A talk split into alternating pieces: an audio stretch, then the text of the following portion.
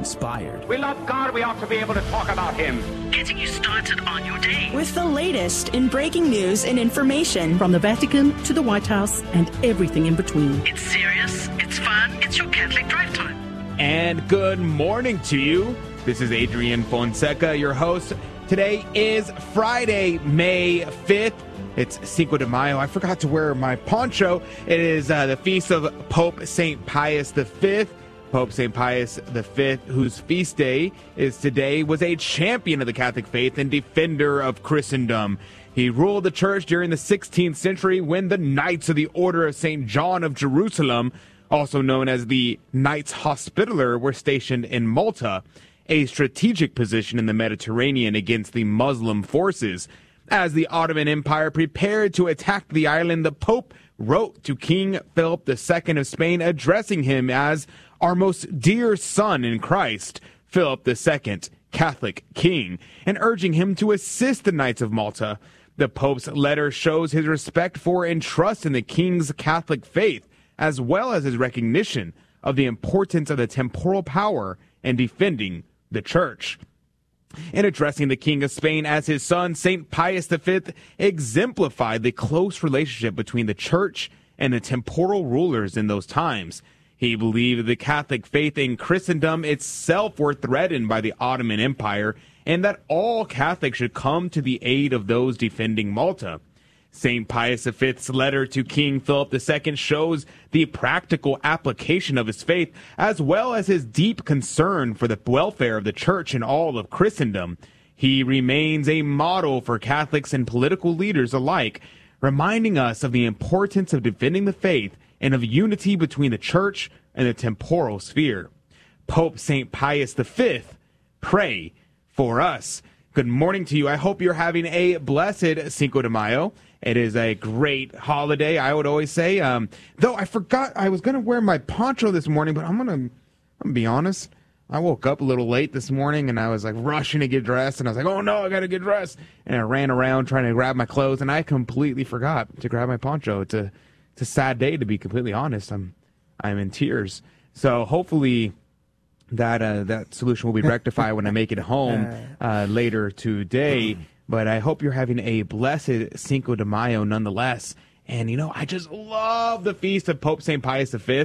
Pope St. Pius, Pius V is one of my favorite popes. And if I ever became Pope, I would take the name Pope St. Pius V, or I would take the name Pope Pius V the second, because I just Yeah. love Pius V so much. Uh, but good morning to you, Tito Edwards. Good morning, Adrian. Happy feast day of Pope St. Pius V and a blessed uh, Cinco de Mayo. No poncho, no sombrero, but uh, having some uh, Mexican food later today myself. Thank you very much. Very good, very good. I'm trying to, you know what? Hmm. I'm supposed to grab lunch with a friend of mine today. There you go. And we were trying to figure out what to eat because, you know, it's Friday, so no meat. Quesadillas. And, and so I was thinking, we were talking, we were like, okay, what should we get? It's like, ah, maybe we just will get appetizers. But now that you mention it, it's Cinco de Mayo, Mexican food, could do bean and cheese tacos, could do quesadillas.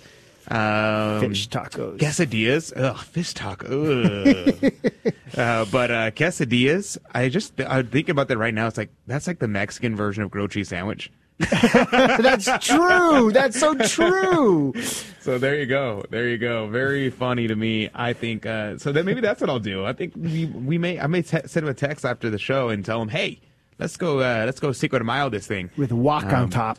Just don't get don't no Modelo today though, because that's an Anheuser Busch product. Exactly. Yeah, so Oh, avoid I Modelo. Negra Modelo. I know, I know. So avoid Modelo. Uh, get a get a different Mexican beer today, um, because we're trying to stay away from Anheuser Busch. Yes. Okay, so today we have a lot going on this morning at 15 past the hour. Kiss Star backtracks on a good take, uh, so that's basically the reason why I didn't talk about this story before because I was like, yeah, um, I don't really trust celebrities. At 30 past the hour, Mr. Rex with the with the American Defense for Tradition, Family, and Property is going to join us to talk about Satan Con in Boston, what really went down. It was kind of funny. They uh, plastered his face on all of the articles. So I was like, "Hey, you want to come on and talk about it?" He was like, "Uh, well, there would be other members who would be better to talk to, and they were like, "Oh, Mr. Rex, you should talk to Mr. Rex." And so finally, he was he was like, "All right, oh come on." So there you go. In the next hour, Dave Palmer is going to join us. We're going to be talking about Blaise Pascal. Have you ever heard of Blaise Pascal? A very, very interesting man, a very, very French man, actually, um, who was a who is very. Well, we'll save it. We'll save it for the next hour. I won't give you any spoilers. And then, of course, as always, we have our Fear and Trembling game show with a prize from Catholic Answers. So if you want to win that prize, be able to tune in in the second hour and be the first caller because we're giving out the prize today. So make sure you're tuned in. Lot going on. And also, speaking of a lot going on, join our email list because today we're sending out an email with all unique content, some content that you've never seen before, plus starting on Pentecost, we are starting a new catechism series where we're going to go through the St. Robert Bellarmine Catechism. St. Robert Bellarmine, a doctor of the church, wrote his own catechism. Very short. It's only roughly because it's hard to estimate how many pages because it's about 200 pages, but the text is really, really big. So it's probably closer to like 150 pages ish. And I cannot recommend it enough. So I uh, we're going to go through that together as a CDT community. So if you want to do that, then you can hop on our email list. There, I'm going to give you all the details of how to sign up for our catechism series. It's going to be live, so you'll be able to ask questions, interact uh, live if you join us. So make sure you're on our email list. A lot going on in our email list, so make sure you're tuned in there. Uh, so all this, so much to get to. Let's begin in prayer as is our custom. And we're going to be praying for your intentions, whatever it is you have going on in your life. We'll be praying for those intentions. I'm praying for my friend, families, and my benefactors. I'm praying for all of your friends, family, and benefactors as well. And in a special way, I got a text from my buddy uh, Sean this morning. He is in Europe. He's sending me pictures and videos of all these amazingly beautiful pictures in Europe. And I want to say that please pray for my buddy Sean and his newlywed wife, Tiffany Pham. Sean and Tiffany Pham on their honeymoon in Italy. So that's pretty amazing. They're traveling Italy this uh, for the next week. And I think that's pretty awesome. So say a prayer for my buddies, uh, if you would, this week. Uh, but let's begin in prayer. In the name of the Father, and the Son, and the Holy Ghost. Amen. We're praying the Sub Tuum Praesidium, an ancient prayer to Our Lady. Sub Tuum Praesidium confugimus sancta Dei genitrix, nostras deprecationes ne despicias in necessitatibus, sed periculis cunctis libera nos semper Virgo glorioso et benedicta. We fly to thy protection, O Holy Mother of God. Despise not our petitions and our necessities, but deliver us always from all dangers, O glorious and blessed Virgin. Amen. In the name of the Father, and the Son, and the Holy Ghost. Amen. And now your headline news with Tito Edwards. Thank you, Adrian. Good morning. You are listening to Catholic Drive Time, keeping you informed and inspired. Today is Friday, May 5th, in the year of our Lord 2023, and these are your headlines. CatholicCulture.org is reporting Georgetown opens first of its kind mosque on a U.S. college campus. The Jesuit University recently opened Yarrow Mamout Masjid, which it described as the first mosque with ablution stations, a spirituality and formation hall, and a halal kitchen on a U.S. college campus. The university also has Muslim prayer, prayer rooms at its law school and medical school. Oh, my, my take on this is why not? Catholic News Agency is reporting in five years, the church in Nicaragua has suffered more than 500 attacks, 90 in 2023 alone. A report details the attacks by the dictatorship include unjustly sentencing Bishop Rolando Alvarez to 26 years and 4 months in prison, expelling 32 religious from the country, confiscating seven church-owned buildings, and shutting down various media. Zenit is reporting Vatican answers the Ukraine and Russia. They know about the peace mission, says the Vatican Secretary of State. It is said that he was surprised by the reactions of Ukraine and Russia to the announcement of the peace mission. And finally, Breitbart News was reporting as many as 700,000 migrants, a foreign population larger than Boston, Massachusetts, are currently in Mexico waiting to cross the U.S. Mexico border when President Joe Biden enters a public health authority known as Title 42 on May 11th. Those were your headlines this morning. God bless you all. The gospel of the day comes from John chapter 14, verses 1 through 6. Do not let your heart be distressed. As you have faith in God, have faith in me. There are many dwelling places in my Father's house. Otherwise, should I have said to you, I am going away to prepare a home for you? And though I do go away to prepare you a home, I am coming back and then I will take you to myself, that you too may be where I am.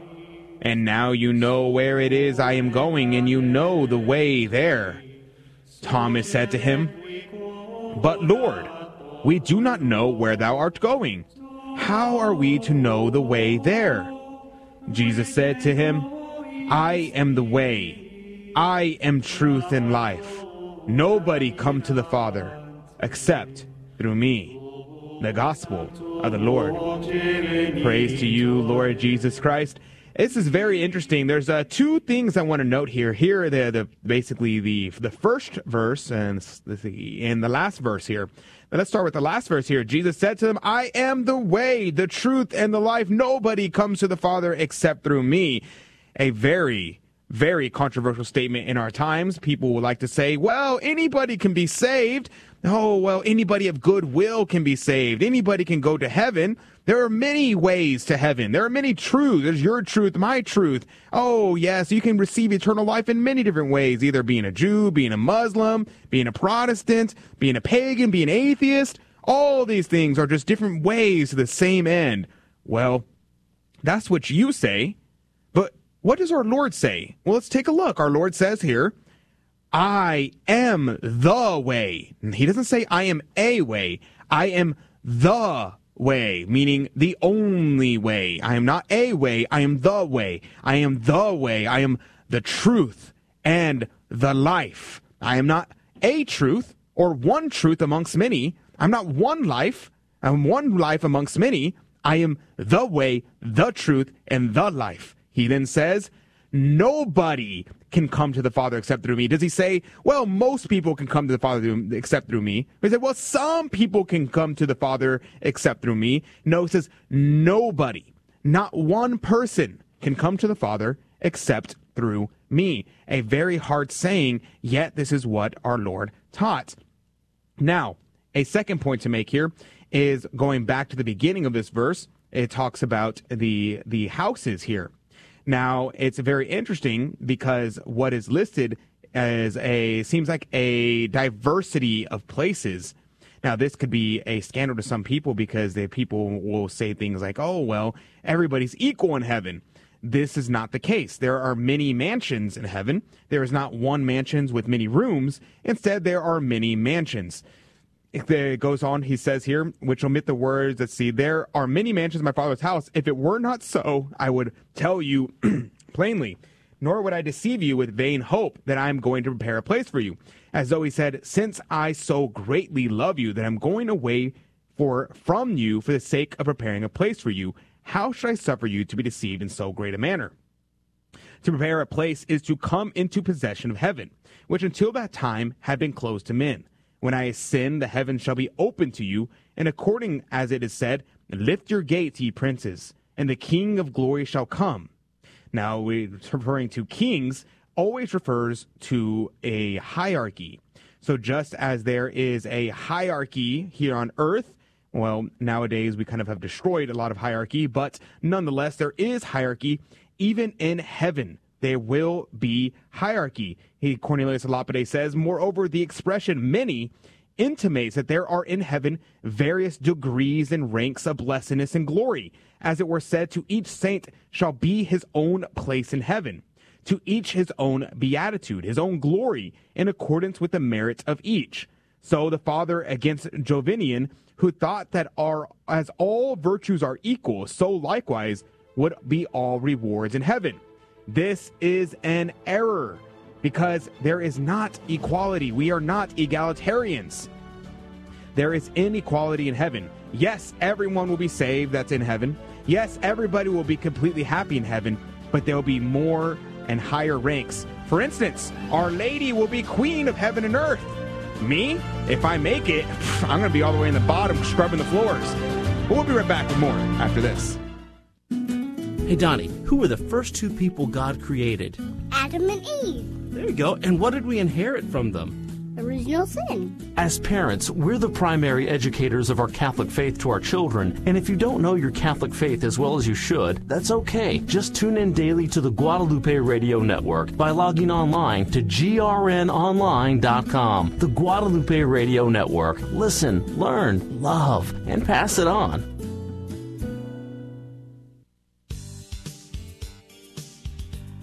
Hello, this is Steve Gleason with your one minute tool for Catholic evangelism. Here's the question for your non Catholic friend. Have you ever thought, well, why can't a prayer at a Catholic Mass cause the Holy Spirit to come upon the bread and wine and thus turn it into the actual body and blood of Jesus? Well, here's your three best friendship tools for Catholic evangelism. Number one, remember, three of the most magnificent miracles were a result of the Holy Spirit coming upon someone or something, such as the Holy Spirit came upon the face of the deep and God created the world. The Holy Spirit came upon Mary and she brought forth Jesus in her womb. Secondly, a boatload of scriptural support, such as 1 Corinthians 10:16, which says, "The cup of blessing which we bless, is it not a participation in the blood of Christ?" And thirdly, my honest reflection: your transformation after a prayer for conversion was not and is not noticeable in the human eye. So then, why do you reject a prayer which transforms bread and wine into Jesus' body and blood? I know the reason; just a whole bunch of people have told you that.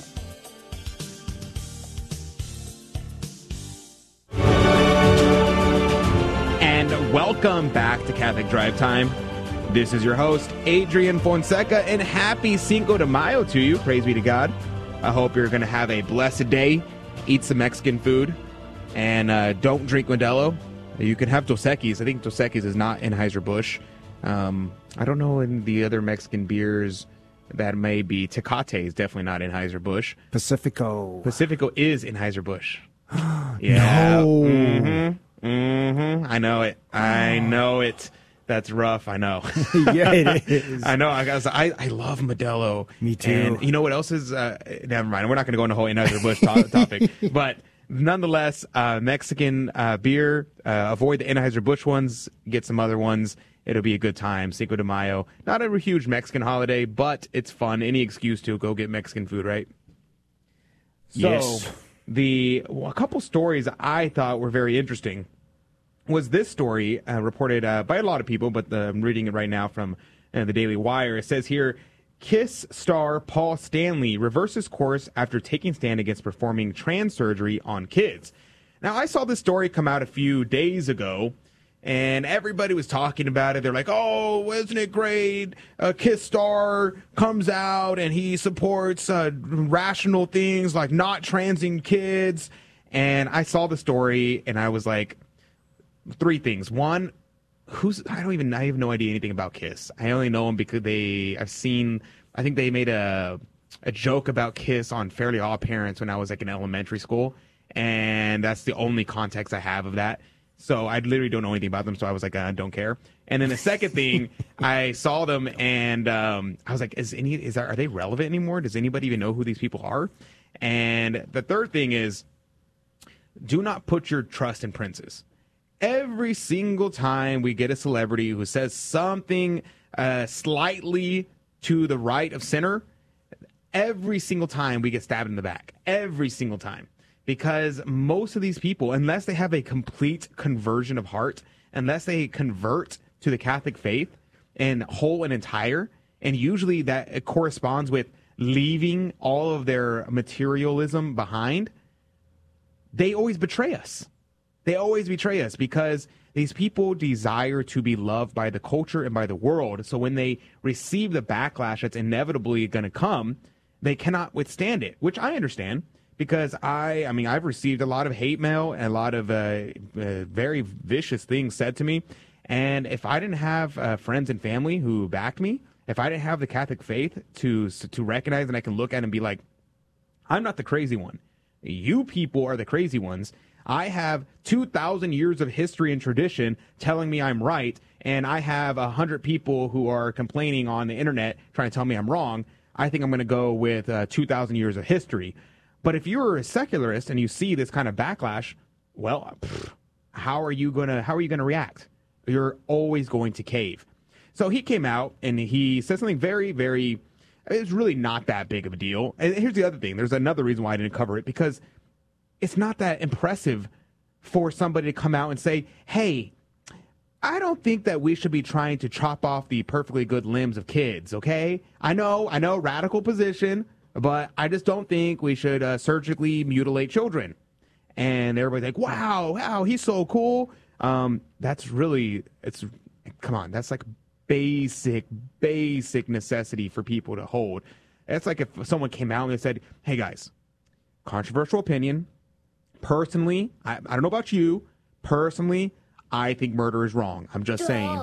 Thank you. Thank you. So I think that's a well that's the other reason why I didn't really bring it up. But then he comes out and he says uh, there is a big difference between teaching acceptance and normalizing and even encouraging participation in lifestyle that confuses young children into questioning their sexual identification as though some sort of game, and then parents, in some cases, allow it.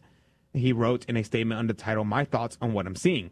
There are individuals who, as adults, may decide reassignment surgery is their needed choice, but turning this into a game or parents normalizing it as some sort of natural alternative or believing that because a little boy likes to play dress up in his sister's clothes or a girl in his brother's, we should let the lead them steps further down a path that's far from the innocence of what they were doing.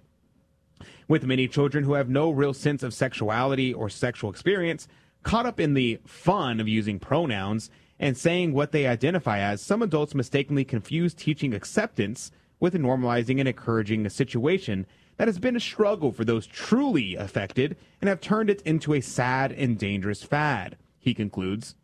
Now, this it's funny because he's he's basically given up everything. He's basically given up everything by saying, "Oh yeah, well, there are people who are really having these real issues." And some people are just this is just a fad for some people. Like, no. Transgenderism is not real. Nobody is actually transgender. Nobody can be you can't be a man who is a woman. No one no woman can be a man. It's just not a thing. There's no real situation. There's not real trans people and fake trans people. That doesn't exist. It's not a category of being. So I think it's very interesting something Yeah. worthy of comment. It's like being gay. That's it's not an identity.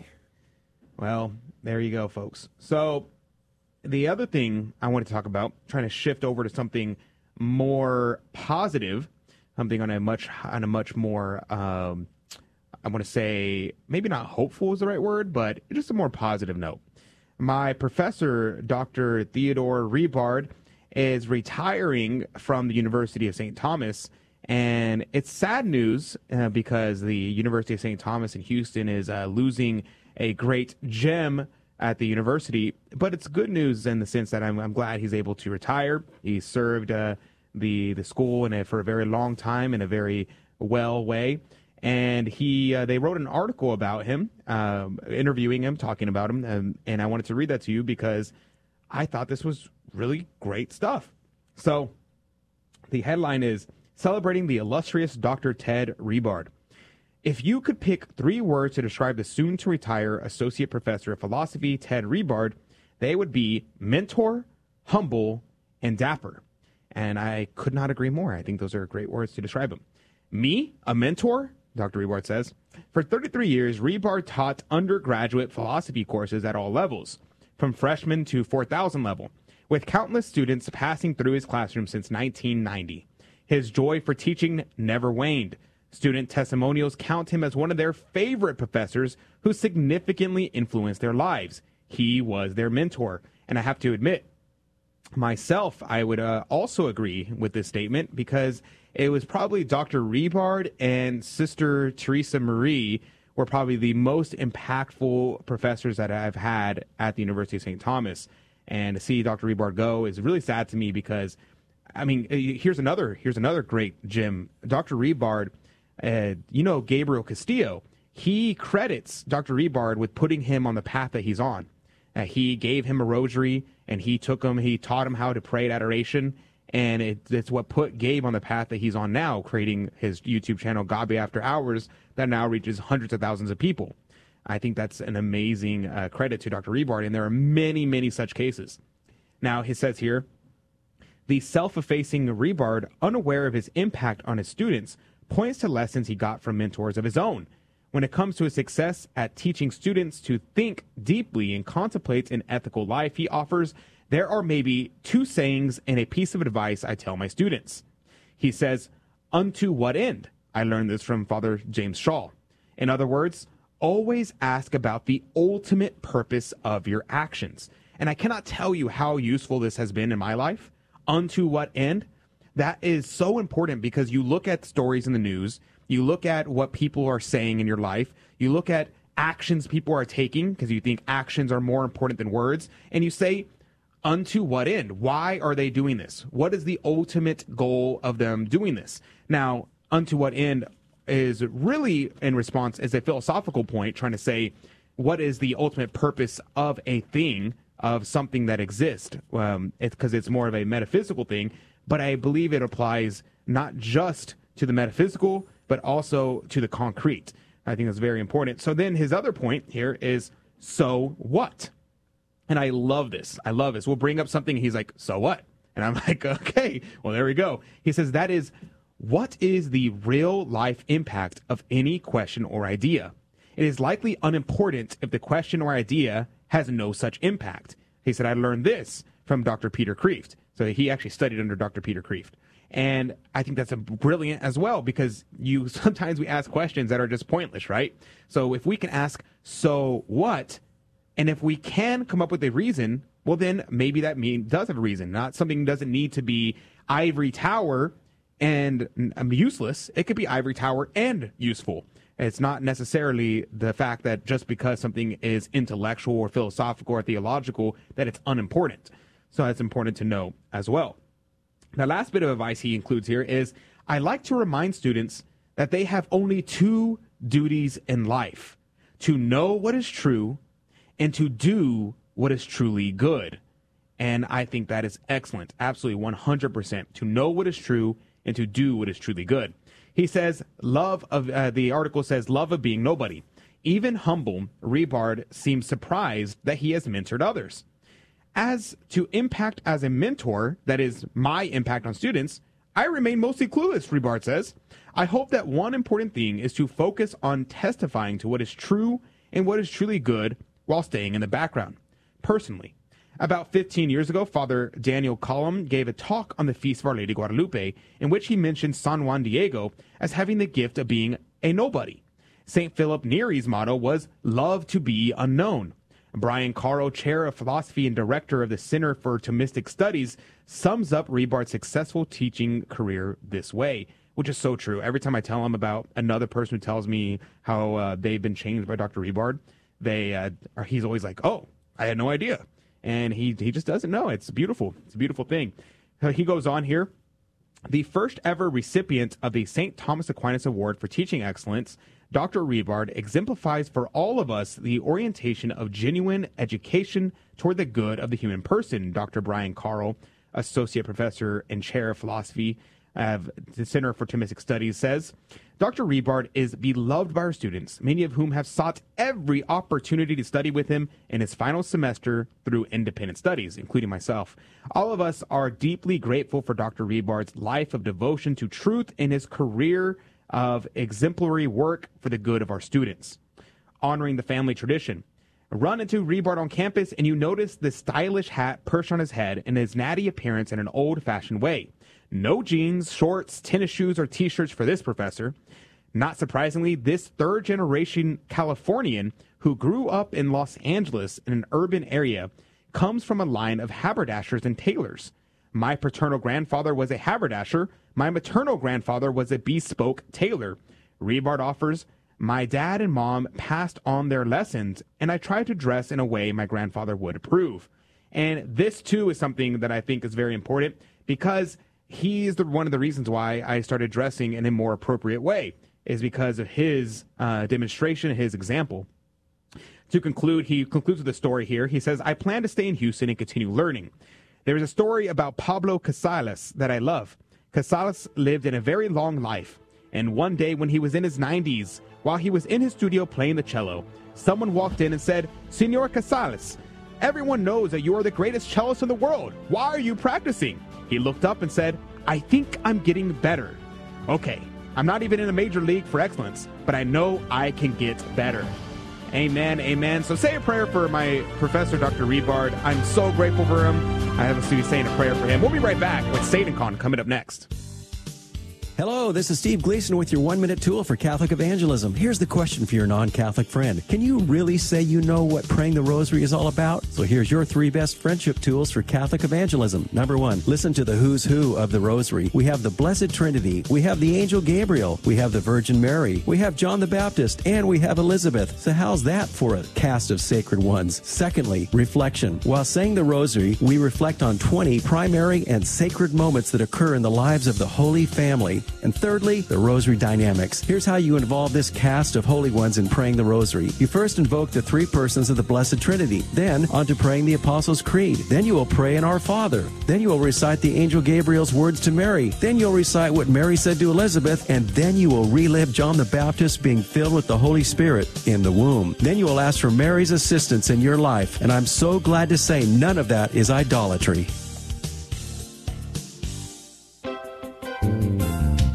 Hi, this is Dr. David Anders from EWTN's Call to Communion. I believe that the ministry of Catholic radio is one of the greatest tools we have in the church for evangelism today. I hear from people all over the world on a daily basis who have encountered Christ in the Catholic Church for the first time by listening to Catholic radio. Please support the ministry of Catholic radio today. Support Guadalupe Radio Network.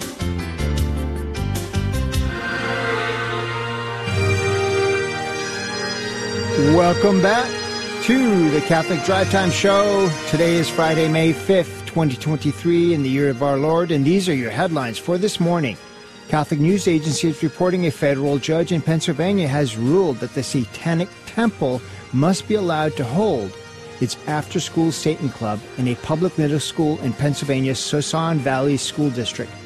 The Satanic Temple, which, according to its website, denies the existence of God and Satan, is a political activist group known for protesting religious symbolism in public spaces and mocking Christianity by offering many anti Christian things. Catholic News Agency is reporting the EU Parliament criticized for displaying vulgar depictions of Jesus and the apostles. An art exhibit at the European Union's Parliament building in Brussels, Belgium, has prompted criticism from conservative politicians in Italy for its display of a blasphemous depiction of Jesus Christ and the apostles. LifeSite is reporting France looks to crack down on porn sites that don't verify viewer age. Porn companies have been complaining that age verification, lawsuits, and government action have had a chilling effect on their ability to make a living, which is great news. Better late than never, LifeSite reports, as the catastrophic harms of our society wide experiment in ubiquitous digital porn becomes clear, governments are finally, slowly taking action. It isn't enough. Not by a long shot, but it is something, and maybe, just maybe, the herd is beginning to move. And finally, LifeSite is reporting the U.S. Navy is facing backlash for enlisting a drag queen activist as a digital ambassador. During a six month Navy Digital Ambassador program, the branch reportedly allowed a drag queen TikTok influencer who's also an active duty sailor to promote his sexualized hobby in an effort to attract new recruits. The report comes as the military struggles to bring on new recruits as the majority of young Americans are unwilling to join and ill equipped to pass basic entry requirements. I am Tito Edwards, and these are today's headlines through a Catholic lens. Thank you, Tito, for keeping us up to date. Uh, joining us right now is Mr. Rex Teodosio, a member of the American Defense for Tradition, Family, and Property, and the uh, the headlining face of the uh, the protest against the satanic uh, Satan Con conference. Uh, plastered his face all over the place. Uh, but good morning to you, Mr. Rex. Good morning, Adrian. How are you? I'm doing well. Praise be to God. It's good to be here. I hope you're doing well as well. I hope you're recovering from uh, all the craziness with uh, Satan Con. Uh, but let's start there.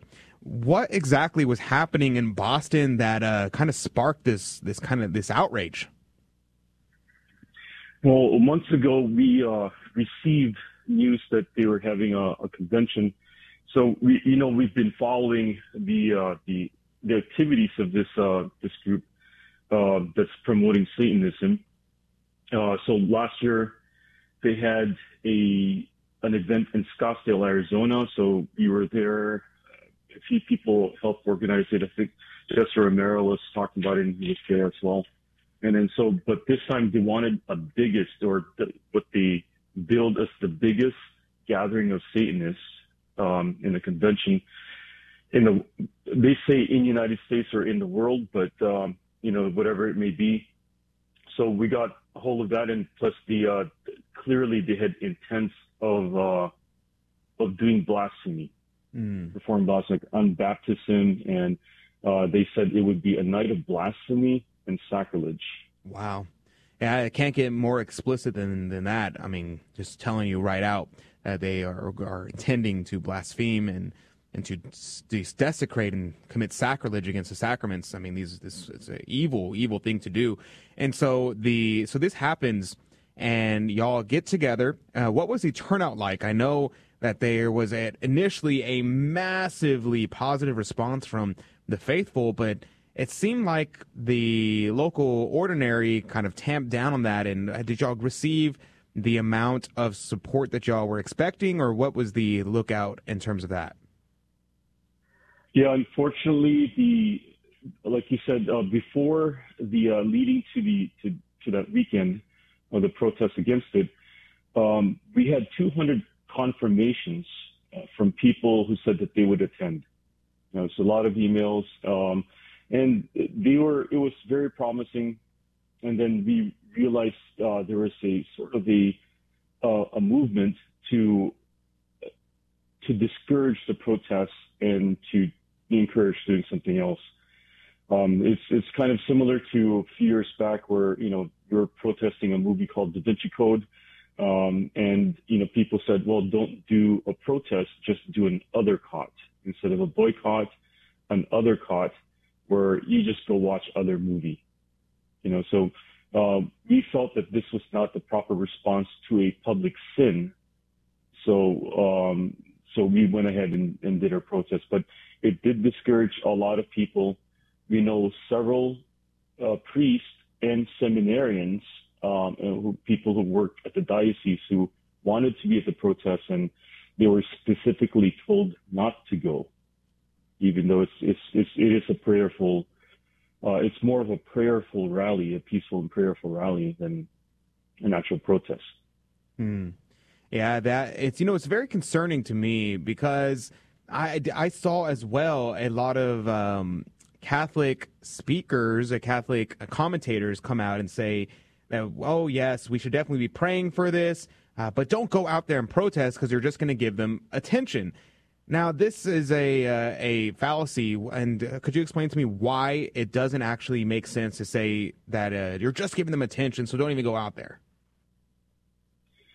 Yes, well, it's a public sin. So the the first the first reason why it's, uh, it's the wrong reasoning is because that's only taking consideration publicity.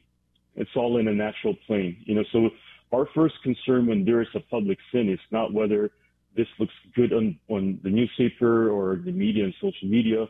Our first concern should be: Does this offend God, and does he does he should are we required to offer public acts of reparation to?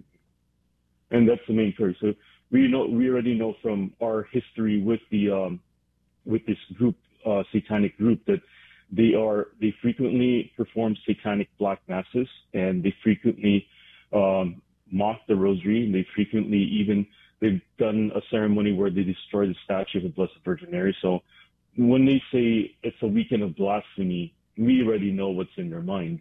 You know, so it's not something that um, it's it's it's uh, theoretical or we don't know what they do. You know, we just you know, but we are informed. We we have been uh, confronting them for I think uh, for the past almost eight years, nine years. You know, since they've been been become very active. Satanic uh, the after school Satan clubs, uh, the satanic black masses in in um, in Oklahoma, and so on and so forth. Uh, but so we already know what they, they have in mind. So they know we know that they're going to perform blasphemies. Uh, so the first concern is God. You know, so is mm. is God being offended, and are we obliged as as as being as Catholics to uh, us baptized Christians to defend God because of our vows of baptism to to uh, to renounce Satan and to you know to confront Satan, and also by the uh, confirmed by the sacrament of confirmation. So every Catholic is obliged to be there, um, especially our, our our pastors, our shepherds should have been there in person. Absolutely. You know, so I always I always uh, you know marvel at the power of the bishop to be able to assign an exorcist in his diocese. An exorcist can confront uh, frequently will confront not just one possessed, you know, a devil possessing a person, but sometimes legions of devils, like thousands and 1000s mm. of devils, you know, possessing a person. And the authority of the bishop grants them the power to fight against, you know, evil spirits like that. Imagine the, the, uh, the bishop, instead of saying, okay, don't do anything, you know, at the venue, but, you know, what if he assigned, let's say, a, uh, one exorcist to be there, you know, in offering acts of reparation and, you know, performing rites of exorcism against Satanists? Excuse me. But imagine a thousand exorcists that he assigns ad hoc. It's like, you know, the church needs to address this because my whole archdiocese is under threat from the attack of the devil because of this event. So let's summon the angels, let's summon exorcists, and let's confront them with prayers, but at the site, you know. But um, unfortunately, we didn't see that. So we, uh, but that's the first concern. It's like, does God need? Are we obliged to offer acts of reparation to a public sin against God? And the answer is yes. Um, Absolutely. It's like if you're, it's one thing if someone offends your mother uh, in secrecy. You know, they, they talk bad about her and then you, you don't have to, you know, go out and defend her in public. But when your mother is offended publicly, they take out a newspaper ad. They, uh, they, they stand up in school and start, you know, saying that your mother's this, your mother's that. Then you need to offer an act of reparation, um, in order to repair the damage, the injury done to your mother's honor and dignity. Absolutely. So Absolutely. That's very, very important, I think, uh, for us to be able to stand up as Catholics and to defend our mother and our Lord as, uh, as knights errant, as vassals to our Lord and our Lady. It is our duty, not just uh, a responsibility, but our duty to be able to defend our Lord and our Lady. When we come back, I want to ask what happens at these protests. A lot of people are scared to go to them. They're like, oh, I don't know what's going to happen. Plus, we're going to talk about uh, what's happened with the, the Protestants that were there. Very interesting story when we come back. Hello, this is Steve Gleason okay. with your one minute tool for Catholic evangelism. Here's the question for your non Catholic friend. When you walk into your non denominational church or your mega church, what do you see? What stands out to you? Well, here's your three best friendship tools for Catholic evangelism. Number one, observations in a Catholic church. You will notice at least eight items, all of which have religious, historical, or biblical significance. Secondly, what are those items? As soon as you walk in, the can't miss baptismal font, a stone altar, stained glass windows, 14 stations of Christ's Passion, statues, a gold tabernacle, a lit candle near the tabernacle, and a large crucifix. And thirdly, my take. So, what seems to fill your church and truly move you toward Jesus? Oh, I know you don't need a physical or superfluous objects to move you toward Jesus. He's everywhere and in your heart. And that is true. But tell that to Moses, David, and Solomon, who were under strict and exact directions from God on how to build his house and then fill it with his Shekinah glory. I mean, does a comfy chair, does a flashy Fender guitar, does a well fashioned stage move you toward contemplation and holiness? Remember, stages are for entertainment, but sanctuaries are for worship. Hey Donnie, what two important things do we receive when we go to Mass? Scripture and the Eucharist. Great job. You're so smart. As parents, we're the primary educators of our Catholic faith to our children, and if you don't know your Catholic faith as well as you should, that's okay. Just tune in daily to the Guadalupe Radio Network by logging online to grnonline.com. The Guadalupe Radio Network. Listen, learn, love, and pass it on.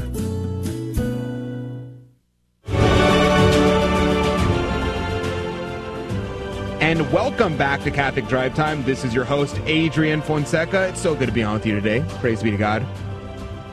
And we're talking about the protests at SatanCon with Mr. Rex with the American Society for Defense of Tradition, Family, and Property, TFP.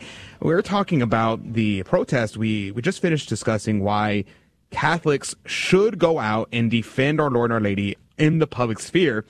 But, you know, a lot of people are scared to go to these things. Or they kind of have this image that public protest means you're like the Westboro Baptist and you're just going out there condemning people, screaming and, and saying, and just being a overall just a bad person.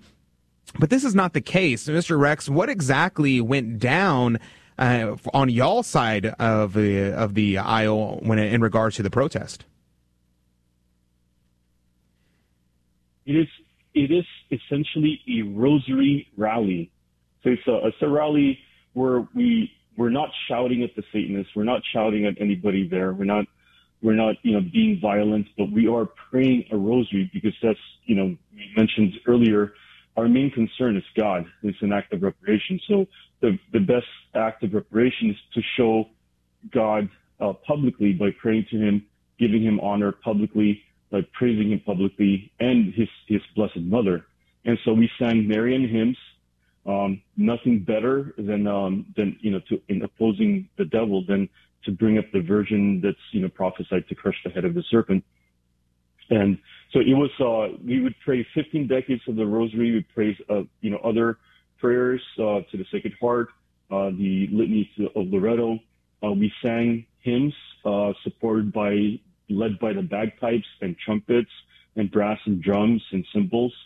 Um, and there's a lot of we we had also um, uh, slogans that we would shout, you know, uh, to the street, uh, saying, for example, like Satan never, God forever, uh, things like that. Um, that the Satan is the father of lies. So it's a very peaceful rally.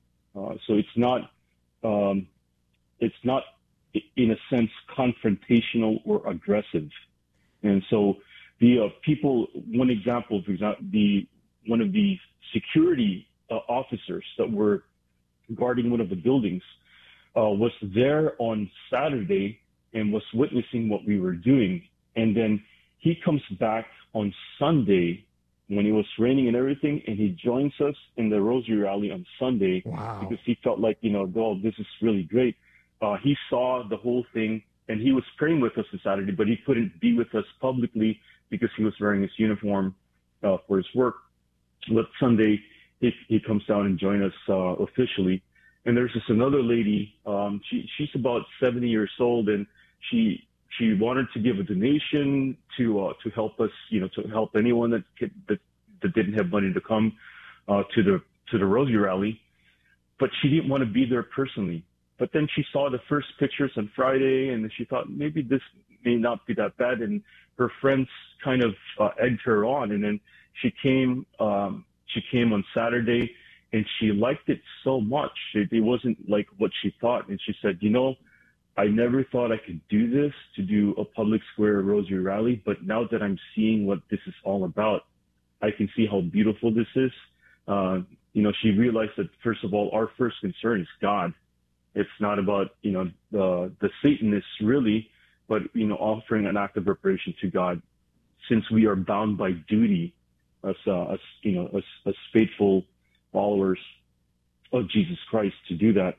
And so she said, from now on, I will, I, I will never hesitate in participating in these events again. Amen. Amen. That's wonderful. And I can uh, old, publicly you know. attest, I mean, personally, I've been to many of these uh, rosary rallies and I've even helped host a couple of them.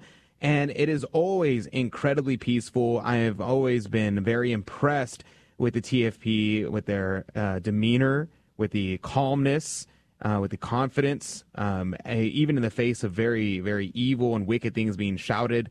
And it's always very peaceful, always praying the Holy Rosary. And we love to see the, the carrying of the statue of Our Lady of Fatima, uh, all these different things, the Marian hymns, very, very beautiful, very, very peaceful. And very, it's, it's good because it also wins over a lot of people who are maybe Mm-hmm. potentially hostile. You see the police there, and they're immediately they look to the left and they see screaming, shouting, tearing of the Bible, spitting of the things, and they look to the right and they see a bunch of men in suits, a bunch of young ladies, and a bunch of older ladies all kneeling, praying the rosary, singing hymns, holding a Mhm. statue of Lady Fatima, Exactly. and it's a huge contrast, wouldn't you think, Mr. Rex? Exactly, exactly. So we had we had young people there, we had old people there. Uh, we had some students uh, from our school, St. Louis de Montfort Academy, uh, who played in the band, and uh, one boy uh, who lived in Maine. He saw the video you know of the uh, Rosary Rally on Friday, and he forced his mother and his friend to come to go down with him. So his mother said, "Okay, yeah, sure, we'll take a six, a seven hour drive to go there." And so as soon as he arrives, he jumps out of the car right in front of our rally. It's like, you know, with rosary in hand already and, um, you know, excited to join us. But yeah, there's nothing, it's definitely not, we're not inciting a riot or anything. Absolutely. Actually, the only aggression that came from that weekend, uh, it wasn't from the Satanists because the Satanists were even afraid to, to come close to us. So they were keeping their distance.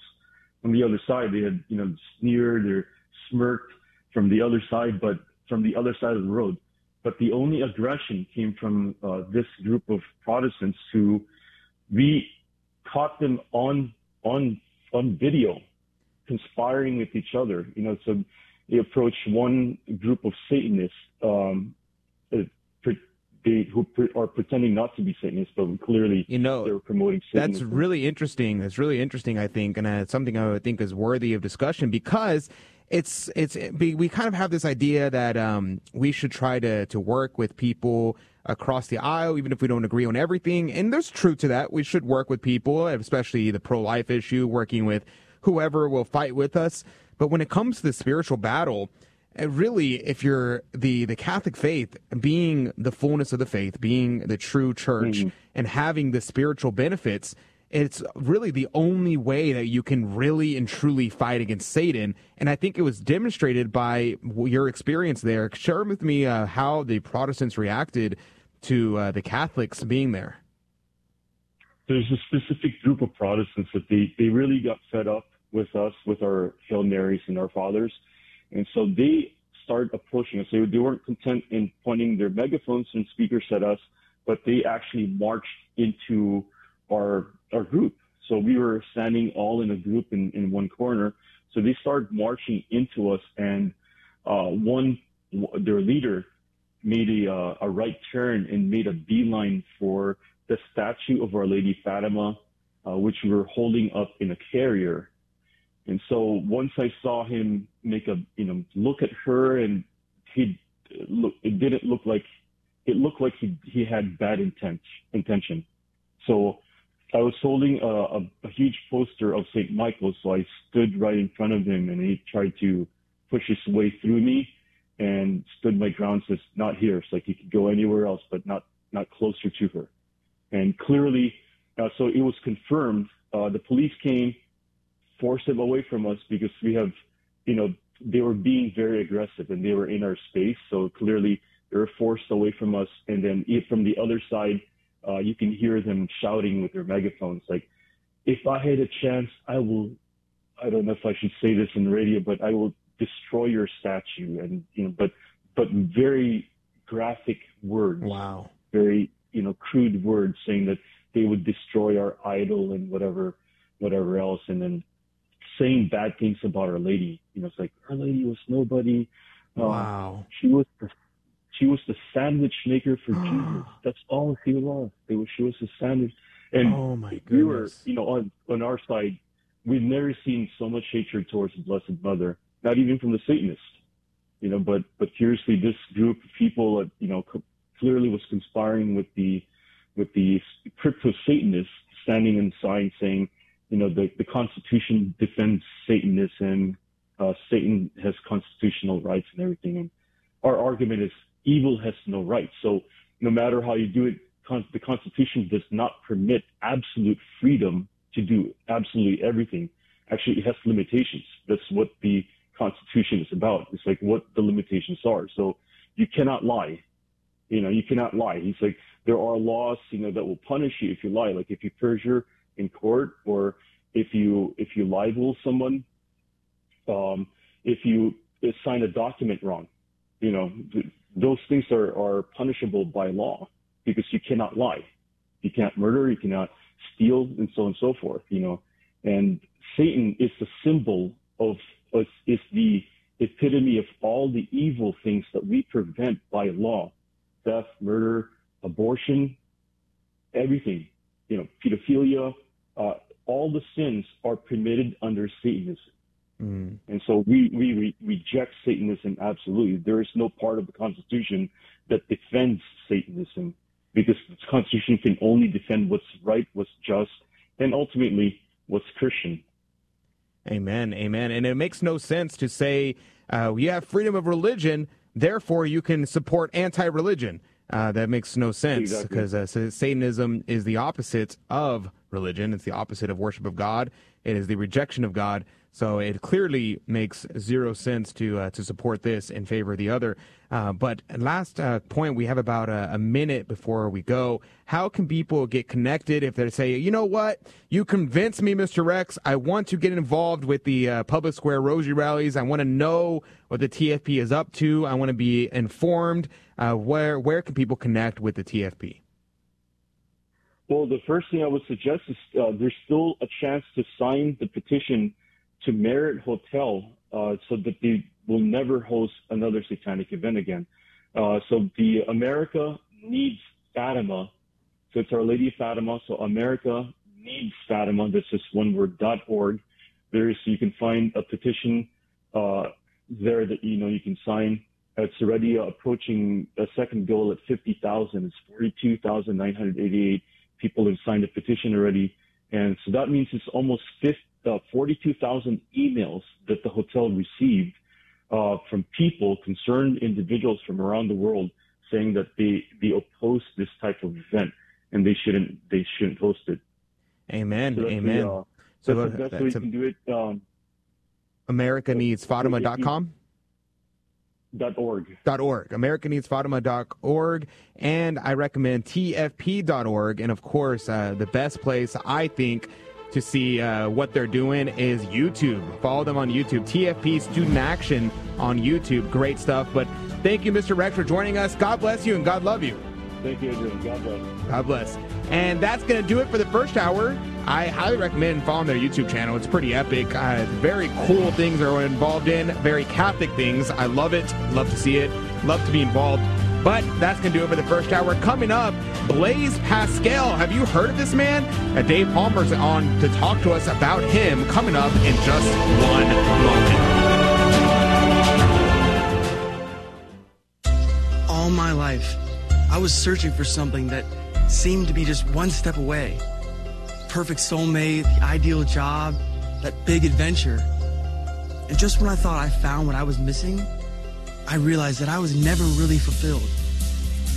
Then I discovered what I was searching for was really faith in God and belonging to a church. You can find what you've been searching for too. Come and see at CatholicsComeHome.com. Hello, this is Steve Gleason with your one minute tool for Catholic evangelism. Here's the question for your non Catholic friend. If Jesus brought two of the greatest Old Testament saints to meet with three of the greatest New Testament saints at the Mount of Transfiguration, can you say with any assurance that they were not alive, aware, and able to communicate? So here's your three best friendship tools for Catholic evangelism. Number one, the Bible. Luke 9 says, quote, Two men, Moses and Elijah, appeared in glorious splendor talking with Jesus. Did you catch that? They were talking with Jesus. That means they have cognitive capability. Secondly, heavenly friends. Those in heaven long for your prayer requests. Their intercession far exceeds your best friend's prayers here on earth. Sorry to say that. And thirdly, a pesky comeback. Well, Oral Roberts University has the prayer tower. TBN has a prayer department. Your home church probably has a prayer hotline. Well, guess what? Heaven has on demand, pure, unselfish prayer warriors known as the Great Cloud of Witnesses. They're waiting on you.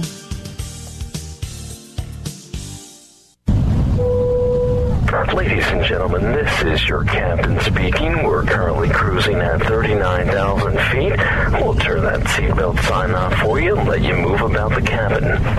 Looks like we're about two hours and 10 minutes from landing. Plenty of time for you to pray a chaplet. Wouldn't it be great if everyone prayed the chaplet of divine mercy daily? Why not start today? A friendly suggestion from Guadalupe Radio Network. Spreading the splendor of truth. This is the Guadalupe Radio Network. Radio for your soul.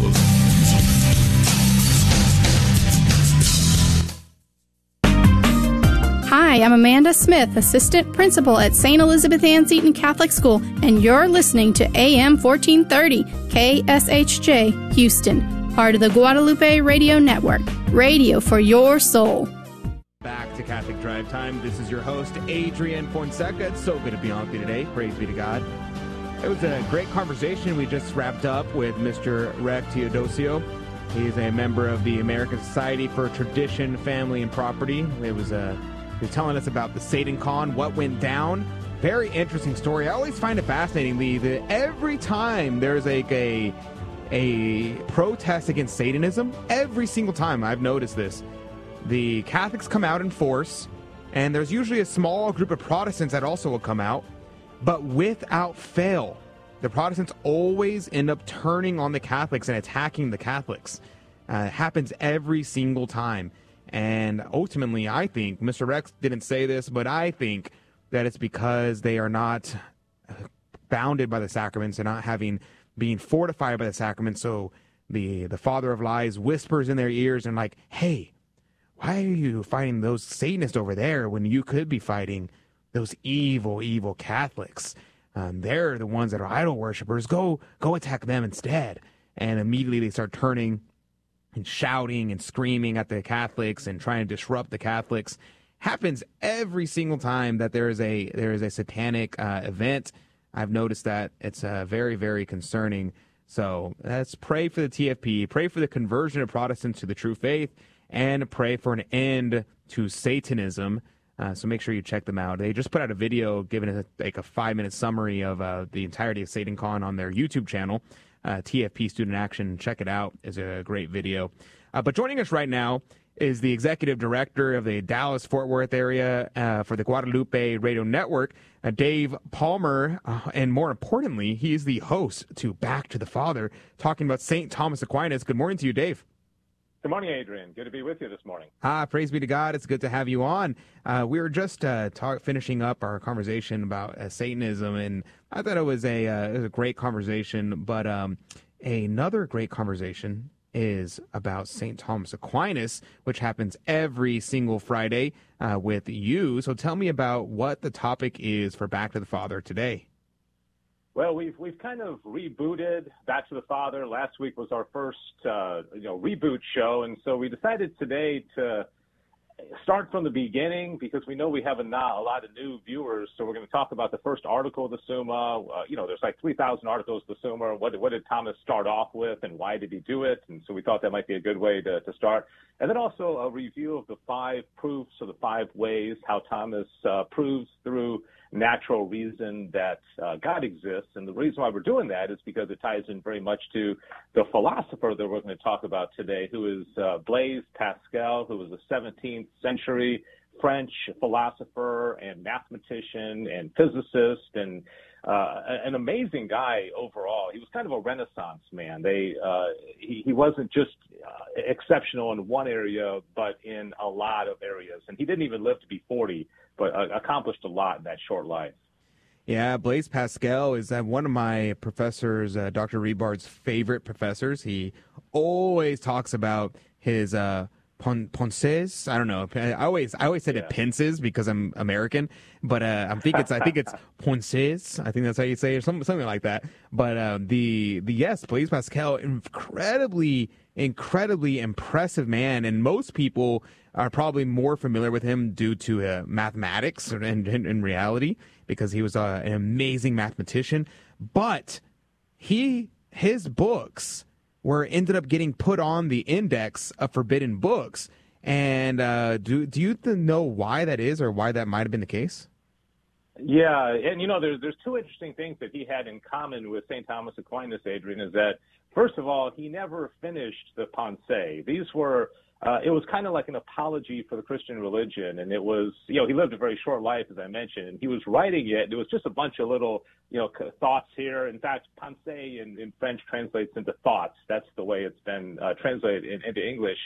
Uh, but he also, um, about, I think, approximately six, seven years before he died, he had an ecstatic vision of God. What he, he claims is very, very much like what St. Thomas Aquinas had at the end of his life when he stopped writing the Summa. And so uh, Pascal stopped writing Pensée because he died. You know, of course, uh, Aquinas voluntarily stopped writing the Summa on his own volition. But anyways, to get to answer your question, he he fell into a heresy called Jansenism.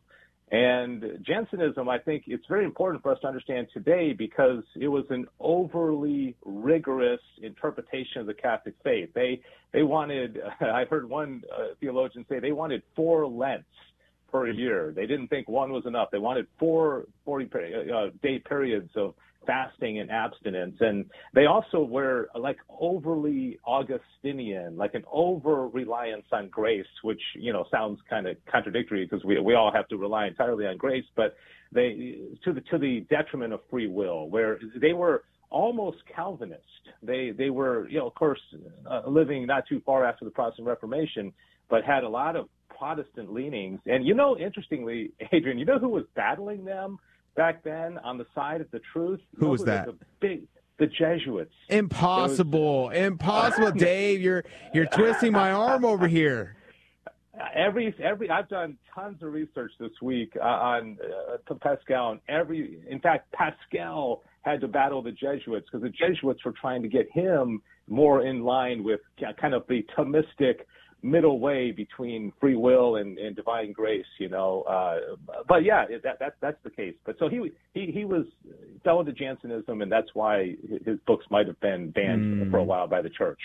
Yeah, that's uh, very interesting, and I think it's uh, I think it's interesting because the it seems to me that Jansenism was not so much a heresy out of like malice against God, but instead it was a reaction to Calvinism, and they were trying to trying to balance things out. Say, hey, well, Calvinists aren't completely wrong. This is kind of what they get right, and they kind of went too far and became too Calvinist themselves.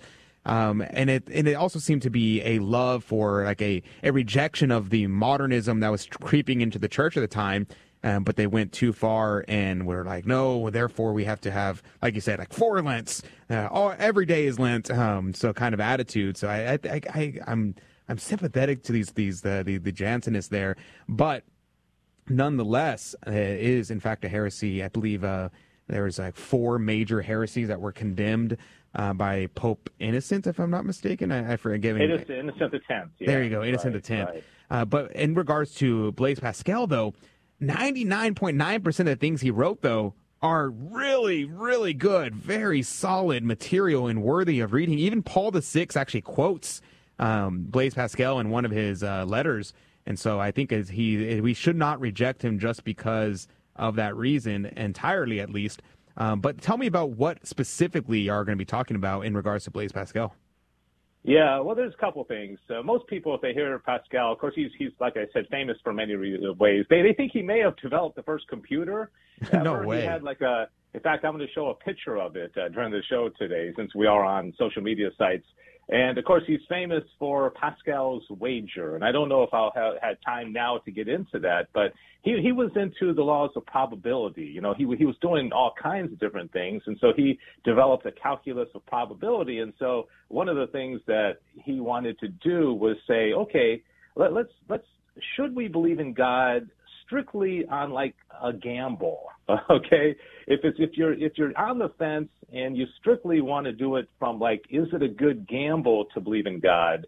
He he comes to the conclusion that yes, it is because it has to do with the the finite pleasures that you might be able to enjoy even if God didn't exist and you know you live your life any way you want as opposed to the infinite pleasure that one could enjoy if they believe in God. So it's it's kind of an interesting approach, uh, you know, approaching the existence of God from from like a, a gambling or probability standpoint. And then the other thing I want to talk about today is that you know, he lived in a very interesting the the end of the Enlightenment. He was a contemporary of uh, Rene Descartes, and so he definitely did not see eye to eye with Descartes. He didn't like the rationalist approach to to faith uh, to to you know to to to reason at the the oppose of uh, you know sense experience and what I think therefore I am. So there's a lot to talk about with Blaise Pascal. So we're, we're going to try to cram it all into one hour this afternoon.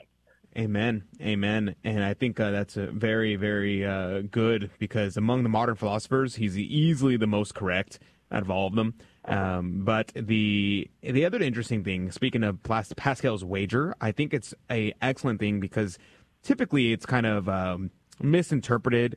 I think a lot of times, I think uh, the the thing to note about it is he's basically saying, look, all else things being equal, let's say you're like 50-50 the, you're you're 50% chance that the catholic faith is a true faith 50% chance atheism is true well all other things being equal you should bet on the catholic faith being the true faith and he specifically, because people will say, oh, well, then you have to do it for, how do you know which religion? He's specifically saying, like, you're not going into this blind. You have already done research. You've already tried to find the truth, and you're now at a crossroads. And now is when you use Pascal's wager. He's not saying, oh, you just do this for Buddhism, for Hinduism, for all these different things. He's not saying that. And I think it's important.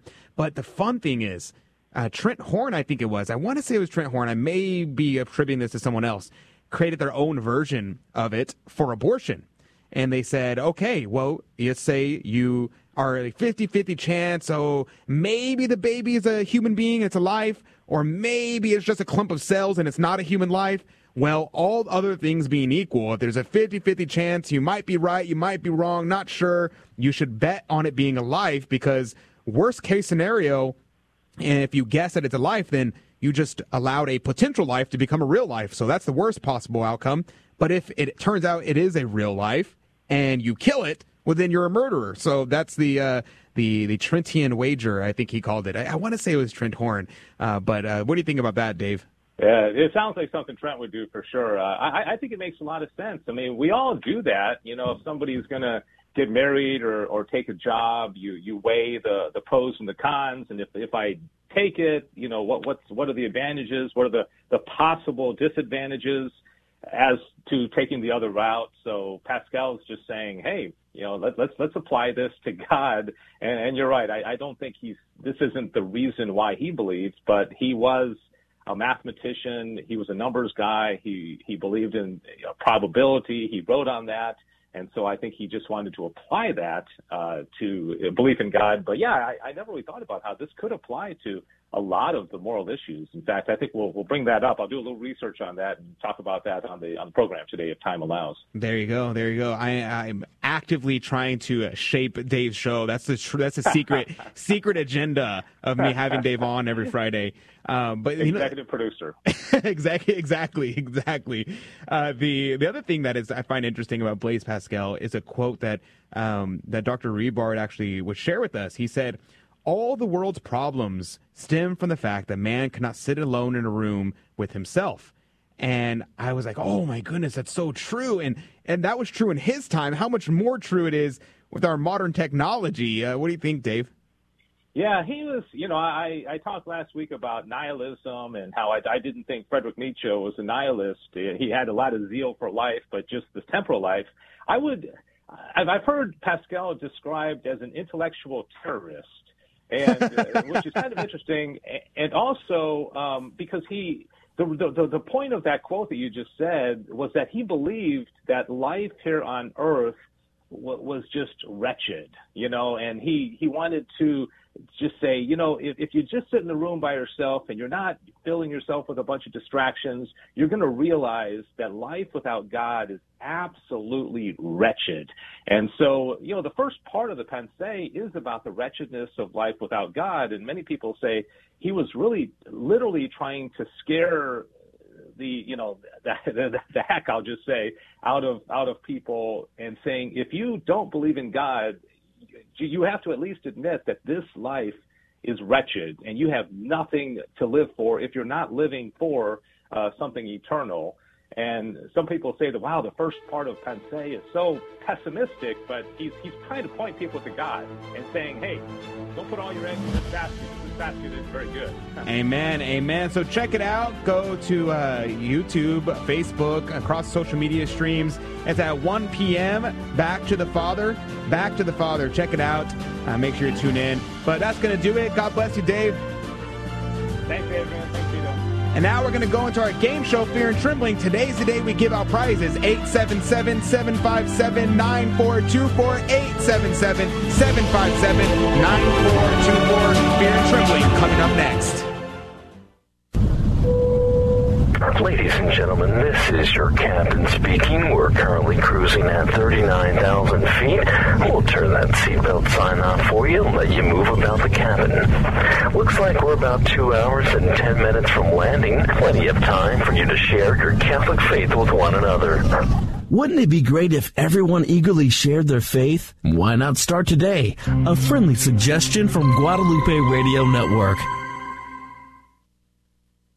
Hello, this is Steve Gleason with your one minute tool for Catholic evangelism. Here's the question for your non Catholic friend. The book of Esther does not mention the words God, Lord, sin, Savior, salvation, heaven, or hell. Are you sure it's supposed to be in the Bible? Martin Luther said no. Well, here's your three best friendship tools for Catholic evangelism. Number one, a promise. Jesus said the Holy Spirit would guide the apostles into all truth. Those early church fathers, popes, bishops, synods, and councils were all under the influence of the Holy Spirit as they discerned which writing should or should not be in the Bible, and Esther was included. Secondly, for a writing to be understood as divinely inspired and worthy of canonicity, it was not a necessity to contain any theological explanations. And thirdly, a tough comeback. Oftentimes we deceive ourselves by wanting to trust that very contemporary and subjective term called the inner witness. Our own arrogance can blind us. The feeling of, quote, an inner witness is as dangerous as standing at the edge of a windy, jagged cliff. So on a religious feeling, don't just immediately buy into passionate testimonies, new truths, or prophetic texts. That four letter word feel will get you every time. Hey, Donnie, who was the first pope to whom Jesus said, You are the rock upon which I will build my church? St. Peter. And who is the current pope? Pope Francis. As parents, we're the primary educators of our Catholic faith to our children. And if you don't know your Catholic faith as well as you should, that's okay. Just tune in daily to the Guadalupe Radio Network by logging online to grnonline.com. The Guadalupe Radio Network. Listen, learn, love, and pass it on. Welcome to another round of Fear and Trembling, the Catholic trivia game show that helps you work out your salvation by the seat of your pants. It's a 50 50 chance, and prizes are involved. Avoid the weeping and gnashing of teeth. Call now to take your shot 877 757 9424. 877 757 9424. 877 757 9424.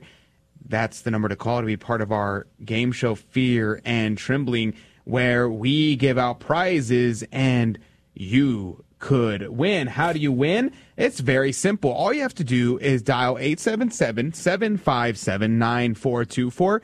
And if you are the first caller, then you will be the contestant to play the game show Fear and Trembling. Now, you may be asking, what exactly is Fear and Trembling? So let me tell you, Fear and Trembling is a Catholic trivia game show where we give out prizes, but I don't ask you the trivia questions. No, instead, I'm going to ask Tito three Catholic trivia questions, and he's going to give me an answer, and it's going to be your job to tell me whether or not he is right or whether or not he is wrong. You'll have 15 seconds on the clock to make a decision on whether or not he is trying to trick you, and every right answer goes into the coffee cup of divine providence to win this week's prize. And this week's prize is a book by Karlo Broussard, his new book, The New Relativism, Unmasking the Philosophy of Today's Woke Moralist. It's a excellent book published by Catholic Answers Press. So thank you to Catholic Answers for sponsoring this week's prize. Uh, we are very grateful, and I know this book will be an excellent addition to anyone's uh, library there. Uh, but joining us right now is Morris. Good morning to you, Morris. Good morning. Morris, where are you calling from? Birmingham. Birmingham, Alabama. Praise be to God. That's amazing. Uh, we love to hear our callers from the Alabama area, the home of EWTN themselves. How do you like Alabama? Oh, I love it. And your uh, big place is probably about five miles from me. Oh wow, that's amazing! Praise be to God. That's uh, that's wonderful. You know, I've actually never been to EWTN studio. Well, years ago I used to deliver there, but it's changed a lot since then. I got to make my way over there. I got to get a trip out there because I would love to see it. And I've heard nothing but good things about it. But at some point, I'll make it out there. And now, Mr. Uh, Morris, the where do you go to church at? What's what's your local parish? Well, uh, I'm actually not a Catholic. I'm just listening to your show this morning. Oh well, praise be to God. Well, congratulations. You are listening to uh, the best show on Catholic radio, in my opinion. I'm not biased at all. Do not fact check me. Don't ask anyone else. Uh, but it's uh, 100% the case. I agree. well, Mr. Morris, uh, what, what religion are you part of? Well, I'm a Baptist. You're Baptist. All right. All right. Well, thank you for tuning in. I got to say, though, the questions on the board for today. These are not Baptist friendly, so you uh, will, but don't worry. It's a 50 50 chance of you getting the answer right no matter what, because even if you don't know the answer at all, there is a 50 50 chance of you getting it right, because all you have to do is guess whether or not Tito is right or wrong. Uh, so, are you ready to play the game? I am ready. All right, let's do it. Let's do it. Tito? Go. Yes, I am ready. I'm ready, Morris. I'm ready, Adrian. All right, let's do it. The first question Which council of the church defined the doctrine of papal infallibility? Oh, I thank you for a, a, a 20th century question or 19th century council. I I don't know that many councils, but this one I do. The First Vatican Council. The First Vatican Council? Yes. There was a first? There was a first. I if there was a second, I thought Vatican II was the only council. Ah, I'm confused. there are Okay. dozens. Okay, okay. so the First Vatican Council. All Oh, right. yeah. All Oh, right. yes. All righty, Morris. 15 seconds on the clock. The question on the board is which council defined the doctrine of papal infallibility? Tito seems to think it was the First Vatican Council. Uh, what say you, Morris? I know this is a very Baptist friendly question. So, what say you, Morris? Well, he sounds awful sure, so I'll agree. He's going to agree. You are correct, Morris. That Good is, job, Morris. fact- see, who said Baptists don't know about the Catholic faith? They obviously he he knew he knew the First Vatican Council defined the doctrine of papal infallibility in 1869. He knew that. He, He knew, knew that. it. Very good, Morris. Praise be to God. You have gotten uh, your one for one so far. I am. Ha- I have a feeling that this is going to be a threefer. Like I, I'm looking at the questions. That these are, like I said, not Baptist friendly. But I have a feeling he's going to get a threefer. He's secretly I a think so. a scholar in Catholic uh, theology. I'm, I have a feeling that that's the case. Probably went to Protestant seminary. He knows some of this stuff. There we go. There we go. All righty, Morris. Are you ready for question number two? Yes, sir. Let's do it. Let's do it. Question numero dos. Now this one, dose. this question should actually. They, he might know this one as Yeah. a uh, as a Baptist. He knows his Bible. I'm sure he's read Yep. Galatians. I'm sure, so he would know the answer to this question. The question on the board is: Is fortitude a gift of the Holy Spirit or a virtue? or a virtue I didn't preparing or a virtue uh, well I know it's a gift of the Holy Spirit so it has to be a virtue too fortitude I, I always I always say I get, grant me the fortitude to get through the day every morning when I pray so it's got to be so I say uh, I uh, both both both You're saying it's both. yes You're, you're going for a twofer. I'm going for a twofer All right. Yeah. All right. Well, there you go, Morris. The question on the board is fortitude a gift of the Holy Spirit or a virtue? 15 seconds on the clock. Well, Tito seems to think the answer is it's both. Adrian's trying to trick you. It's both. That's Tito's answer. Uh, what say you, Morris? Is he right? Is he wrong? Do you know your virtues and have you read Galatians recently? That's the question, Morris. Uh, 15 seconds on the clock. What say you? I'd say a gift of the Holy Spirit. You're saying that it's just a gift of the Holy Spirit and not a virtue? Is that what you're saying? Okay, if I say one, will I not get it right, or do I have to say both? So the uh, you have to let me know whether Both, you think both. whether or We'll not you both. think Tito is right. So you're going to say both. I, I said Peter was right. All right, he says Tito is right. He there got you it. go. You He got, got it. it. You got it. Wow. Na- you nailed it. Don't you worry. That was good. Um, in fact, you're right. It is a gift of the Holy Ghost, uh, but it is also a virtue, one of the four cardinal virtues. Uh, so there you go. It is both. I was trying to trick you, but uh, Tito, he knew. He knew it was both. So way to go, Morris. You're a, uh, you're in for two for two. I am like I'm I'm blown away so He's far. He's on a rage. Morris, do you think you're going to get a three for? Well, that's why I call. All right. Roll Tide. There you I go. do enjoy your show. Praise be to God. Praise be to God. I'm glad to hear it. Yes. Well, Morris, I, I have a feeling this question though, I'm got I'm gonna admit, I'm gonna admit it. This question might be the hardest question we've ever had in the history of Catholic Drive Time. So we we will see if you can get this question. Are you ready? I'm ready. Let's do it. Let's do it. The question on the board. The feast. This feast is on January 13th. Name that feast, Tito. 13, 13, uh, the Feast of Freddy, I mean, the Feast of Frederick Krueger. Of Frederick Krueger. Yeah, Interesting name. yes. Very interesting. Ve- very ancient, ancient, uh, by the lake. All uh, right. Feast, yeah. Well, you're saying you're saying the feast of Saint Frederick Krueger. Yes. That name sounds very familiar to me. I don't know why. I don't know Ah, why. All right. 13. All right, Morris. Uh, 15 seconds on the clock. The question is, what is uh, what feast is on January 13th?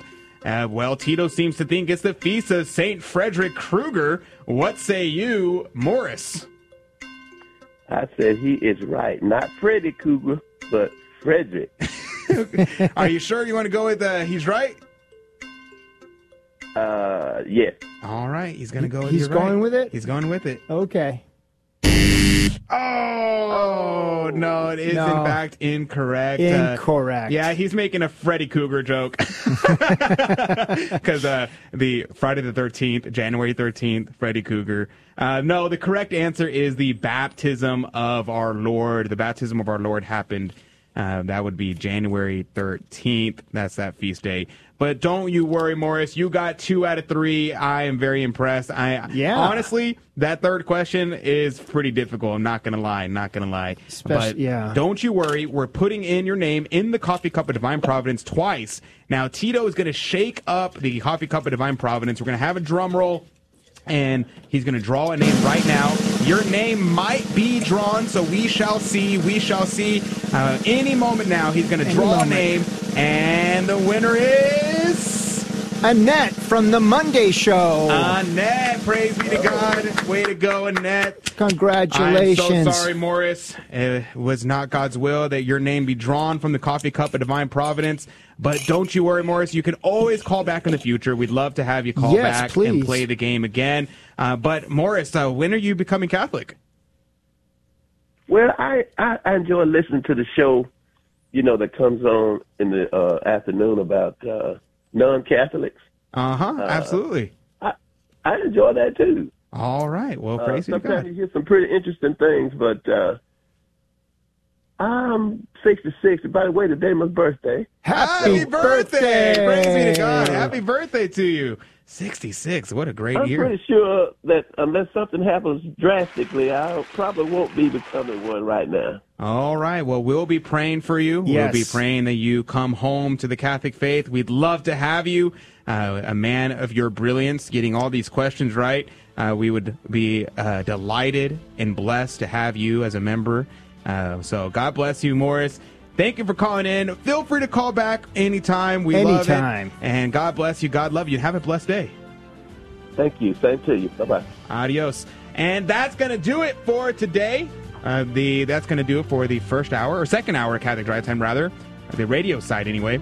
If you want to join us in the after show, feel free to hop on YouTube, Rumble, Odysee. Uh, you can find us there, Facebook, all these platforms, and we love to interact with you directly. Uh, there's a one other story I wanted to share with y'all, and so we'll see if we get to it during the after show. But we're going to talk about whatever it is you want to talk about. So tune in, hop on with us. We'd love to have you. But if not, we'll see you back Monday morning, 6 a.m. Central, 7 Eastern. And remember, Christ is risen. Alleluia, alleluia. Thank you for joining us on Your Catholic Drive Time, where it is our pleasure to keep you informed and inspired. Join us Monday through Friday at the same time, right here on your favorite Catholic radio station.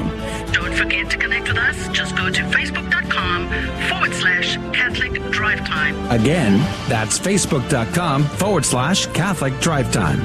Be sure to share more than just us today. Share Jesus with everyone you meet. Bye now, and God love you.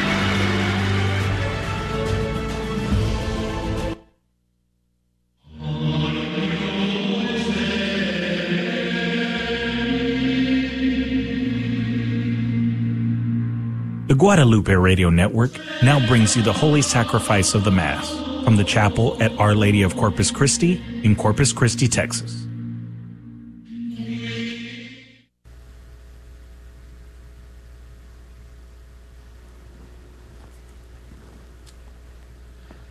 Welcome to Holy Mass at Our Lady of Corpus Christi Chapel, home of the SOLT community.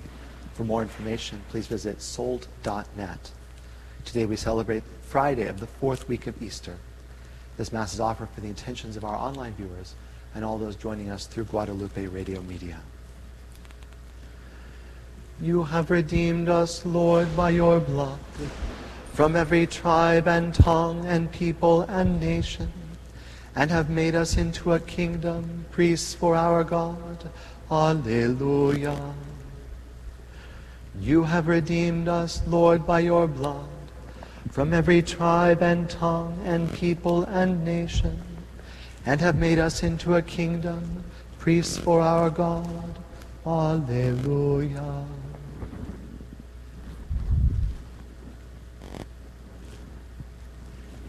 In the name of the Father, and of the Son, and of the Holy Spirit, the Lord be with you.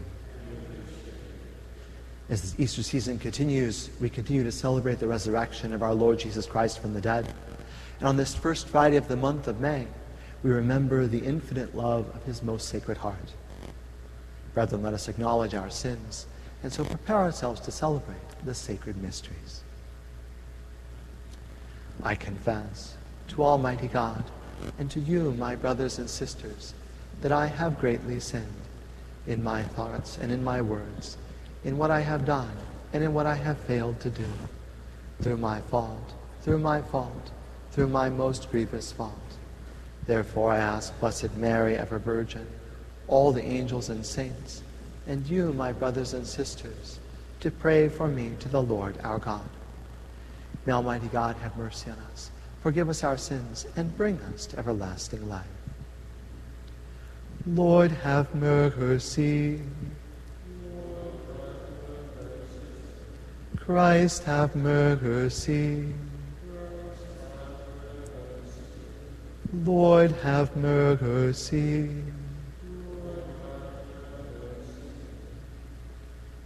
Let us pray.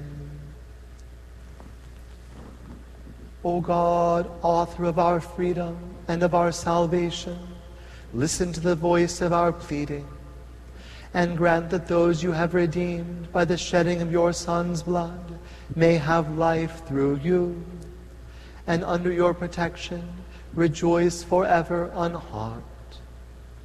Through our Lord Jesus Christ, your Son, who lives and reigns with you in the unity of the Holy Spirit, God forever and ever.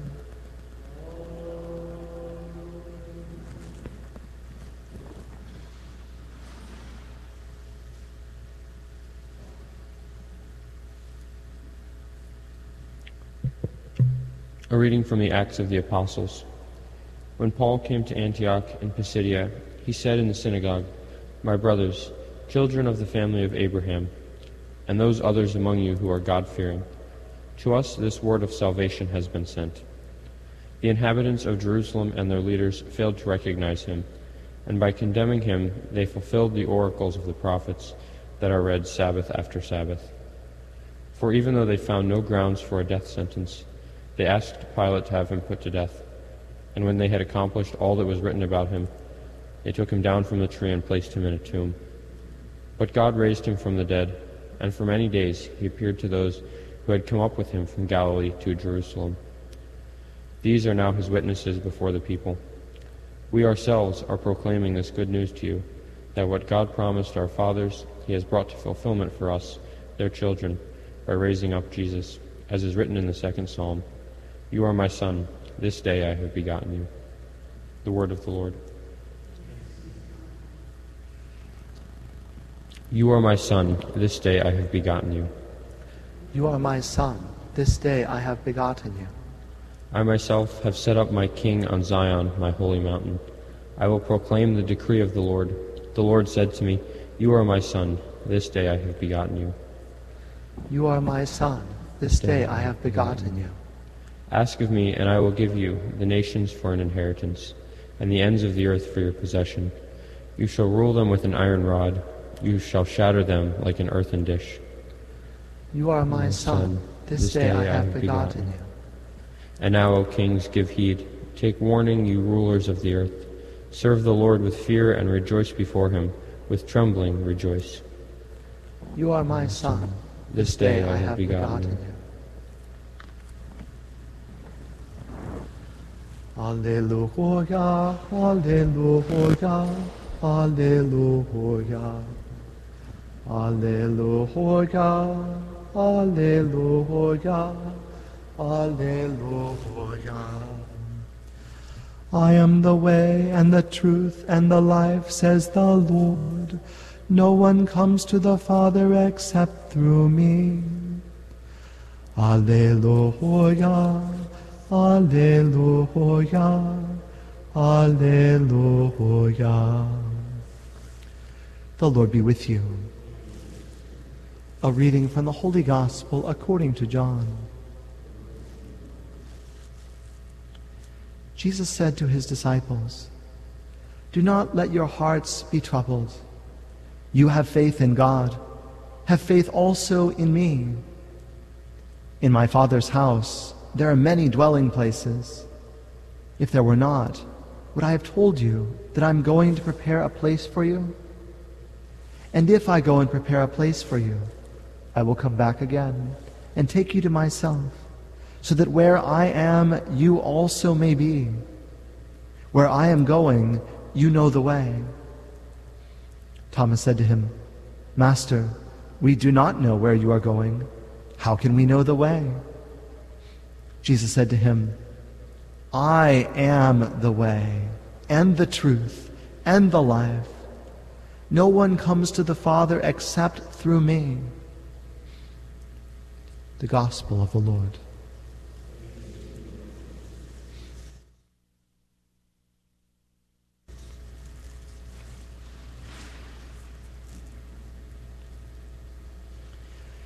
In our first reading from the book of Acts, we're hearing from St. Paul's first missionary journey. It is about the year 47 AD, and he is in what we would call south central Turkey. And so we hear another part, as we heard yesterday, the first part, there in Antioch and Pisidia. And we hear that he is proclaiming Jesus. As Bishop Barron said, when Paul went and brought his message to people, he didn't go into a town and say, Hey, I'd like to tell you about a dead rabbi that I found very inspiring. No, he proclaimed what we proclaim in this Easter season. He proclaimed resurrection. This is one who has conquered death and begun the new creation. And we hear the power of his words. Now, what he says today, we'll see, he couldn't say to everyone, because here he's speaking to his fellow Jews, whereas on come Monday we're going to hear him speaking to pure pagans who know nothing of the true God or of salvation history. And then a week later it'll be to the pagan philosophers in Athens. But here he's speaking to his fellow Jews as we can recall certain things that they know well. So as he is proclaiming with this force our Lord Jesus and his resurrection from the dead, a couple things we should notice. One of them is he reminds people, he tells them about how Jesus himself, his life, his events in his life fulfilled prophecy. And thus we hear him make, make reference to what God promised our fathers. And he re- makes reference to the oracles of the prophets and how, when they had accomplished all that was written about him, thus emphasizing three different times in this passage, that what the Lord spoke earlier through the prophets was then fulfilled in the life and ministry and the events of Jesus. We know that's important to everyone for discovering the truth about Jesus. And once they begin to learn, as even the pagans could learn, once they learn about those prophecies, that's important to discover wait, it isn't just these things occurred in Jesus' life, but they actually matched up with things that had been spoken and written centuries, even millennia earlier. This is no accident. This is intention. This is fulfillment. A second thing that St. Paul says is he talks about being witnesses. That is, that those, he and others, the apostles, those who had seen themselves, Jesus risen from the dead, had seen him, had touched him, had spoken with him, that they now announce this news. We have seen this, and we're telling you, we're witnesses. Now, you and I, especially if we're thinking of passing on this news to others, might think of these two points. Do we ourselves know about those prophecies? Are we able to mention them so that people can hear also through us how Jesus fulfilled the prophecies? And are you and I re- witnesses to the resurrected Christ? Not in the same way the apostles were, but in a different way. Have you and I experienced Christ working through prayer? Christ being with us, Christ speaking through the scriptures. Have we experienced Him really present in the Eucharist, being with us, giving Himself to us as spiritual food? Have you and I experienced this so that we can say, in our own way, I am a witness. I have experienced this. I know He is risen and present. And I say this to you. In the Gospel reading, our Lord Jesus is speaking during the Last Supper. And as we'll be hearing during these final weeks of the Easter season, as he goes through this, he's speaking in two ways. First of all, he's speaking because he's right about to head into his passion and death. So he's speaking to that period before he rises. But he's also speaking of the time after his ascension, thus to the time we're in now. And he says, Where I'm going, you know the way. Which prompts Thomas to ask the dumb but obvious question Master, we do not know where you are going. How can we know the way? And very much in keeping with St. Paul's great proclamation, we know that Jesus does not say, You know, I have discovered a truth and I'd like to communicate it to you. You know, I found a way to live and I'd like to show it to you. If he were to say that, he would be like the other religious leaders or political or cultural leaders through time who, in proper humility, have discovered certain things and want to share it with others. But Jesus is not merely one of those. He does not just say, I want to teach you a truth, I want to show you a way. He says, I am the way. I am the truth. I am the life. Because while he is true man, he is much more than that. He is the only begotten Son of the Father begotten before all ages. From all eternity, he has been the Son of the Father. And so when he becomes man, and when he reveals what he knows in his infinite knowledge, and when he experiences and lives out that, that one of a kind relationship with the Father, and when then he sh- then shares it with us, this is something that no one else, no human being could possibly do. Only him. Only him. No one else, whatever goodness or truth partially they have discovered, no one can do what he does. No one comes to the Father except through him. And so he offers us what no one else can offer. He offers us a dwelling place in the Father's house. And that speaks of eternal life, yes, in the future, but also now. Now. Or we may see that as in a way speaking to our own hearts now, our relationship now. He offers it to us, one of a kind, in a way that only He can offer. For he is the way, the truth, and the life. And no one comes to the Father except through him.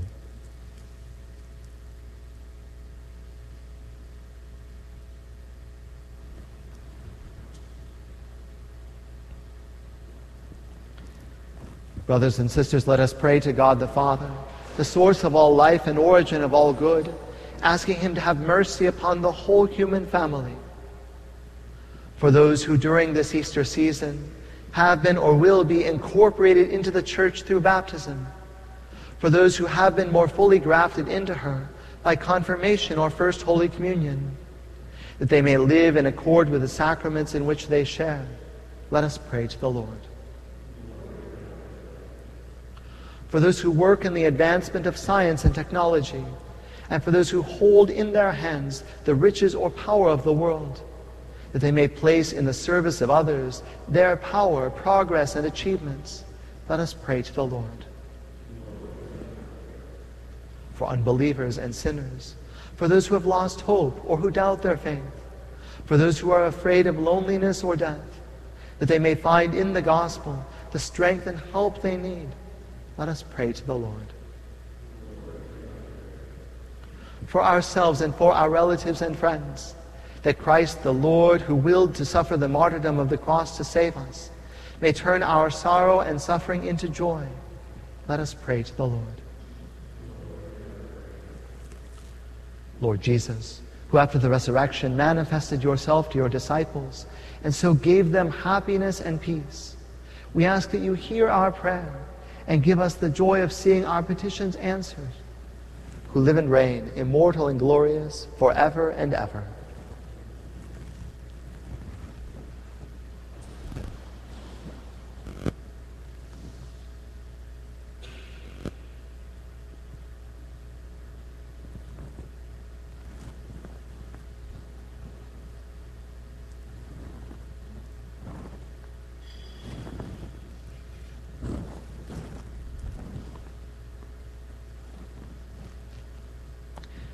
Blessed are you, Lord God of all creation, for through your goodness we have received the bread we offer you, fruit of the earth and work of human hands.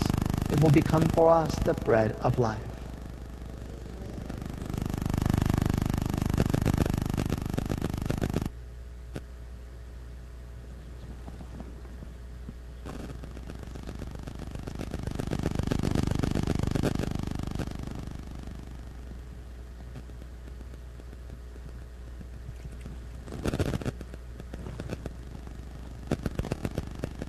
Blessed are you, Lord God of all creation, for through your goodness we have received the wine we offer you, fruit of the vine and work of human hands.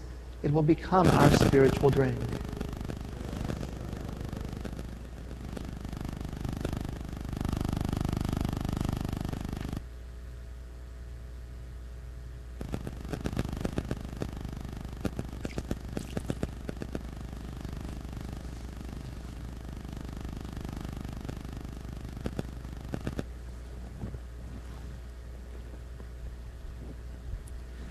Pray, brethren, that my sacrifice and yours may be acceptable to God, the Almighty Father.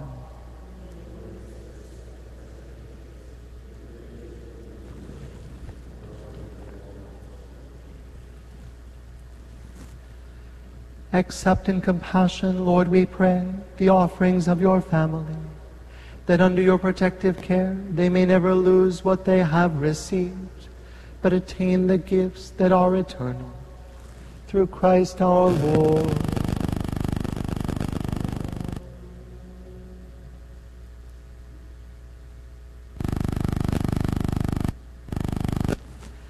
The Lord be with you. Lift up your hearts. Let us give thanks to the Lord our God. It is truly right and just, our duty and our salvation, at all times to acclaim you, O Lord but in this time above all, to laud you yet more gloriously when Christ our Passover has been sacrificed. He never ceases to offer himself for us, but defends us and ever pleads our cause before you. He is the sacrificial victim who dies no more, the Lamb once slain who lives forever. Therefore, overcome with paschal joy, Every land, every people exults in your praise. And even the heavenly powers with the angelic hosts sing together the unending hymn of your glory as they acclaim. Sanctus, Sanctus, Sanctus Dominus Deus Sabaoth, plenis sunt celi et terra, gloria tua, Hosanna in excelsis, benedictus, qui venit in nomine Domini, Hosanna in excelsis.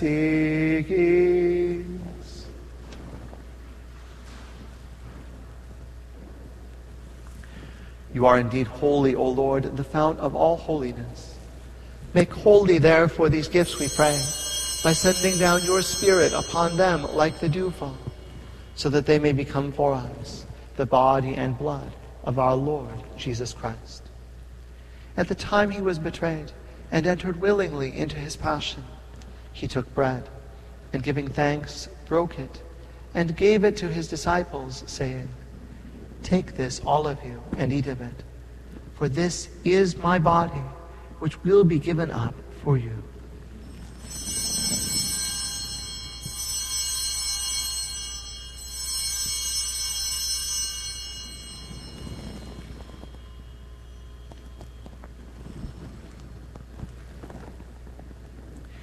In a similar way, when supper was ended, he took the chalice, and once more giving thanks, he gave it to his disciples, saying, Take this, all of you, and drink from it.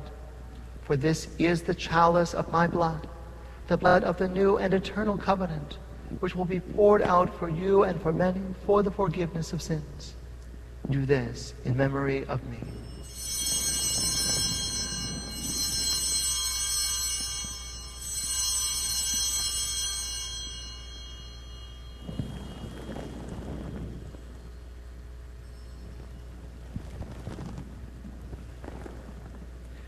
The mystery of faith. We proclaim your death, O Lord, and profess your resurrection until you come again. Therefore, as we celebrate the memorial of his death and resurrection, we offer you, Lord, the bread of life and the chalice of salvation, giving thanks that you've held us worthy to be in your presence and minister to you. Humbly we pray that partaking of the body and blood of Christ, we may be gathered into one by the Holy Spirit. Remember, Lord, your church spread throughout the world and bring her to the fullness of charity, together with Francis our Pope and Michael our Bishop and all the clergy. Remember also our brothers and sisters who have fallen asleep in the hope of the resurrection and all who have died in your mercy. Welcome them into the light of your face. Have mercy on us all, we pray that with the Blessed Virgin Mary, Mother of God, with Blessed Joseph, her spouse, with the blessed apostles, and all the saints who have pleased you throughout the ages, we may merit to be co-heirs to eternal life, and may praise and glorify you through your Son, Jesus Christ. Through him and with him and in him, O God, Almighty Father, in the unity of the Holy Spirit, all glory and honor is yours forever and ever.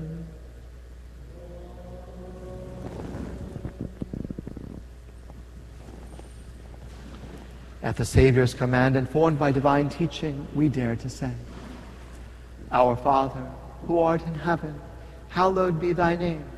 Thy kingdom come, thy will be done, on earth as it is in heaven.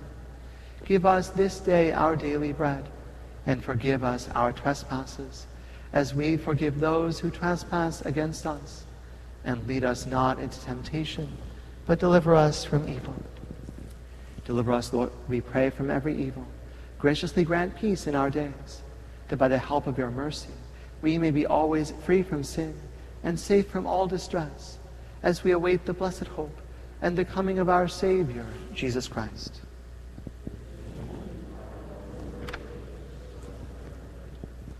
Lord Jesus Christ, who said to your apostles, Peace I leave you, my peace I give you.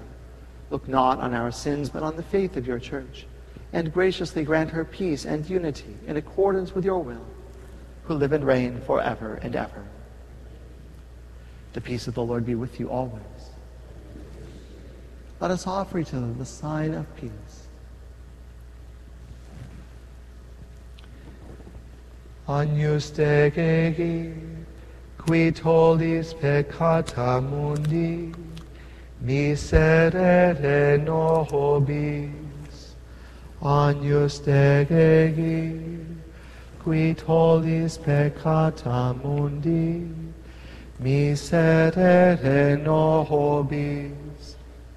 Agnus Dei, qui tollis peccata mundi, dona nobis pacem.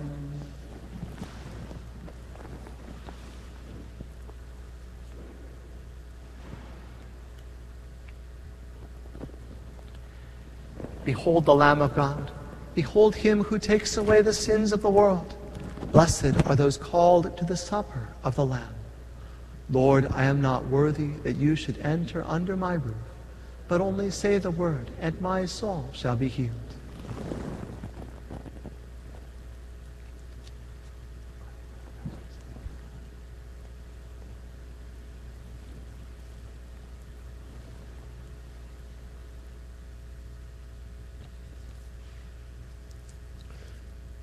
For those who are unable to receive our Lord sacramentally in Holy Communion at this time, we invite you to pray an act of spiritual communion. My Jesus, I believe that you are present in the most holy sacrament. I love you above all things, and I desire to receive you into my soul. Since I cannot at this moment receive you sacramentally, come at least spiritually into my heart. I embrace you as if you were already there, and unite myself wholly to you.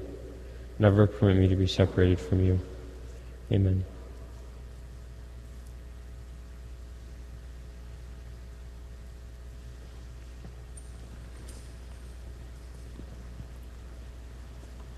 The body of Christ. The body of Christ.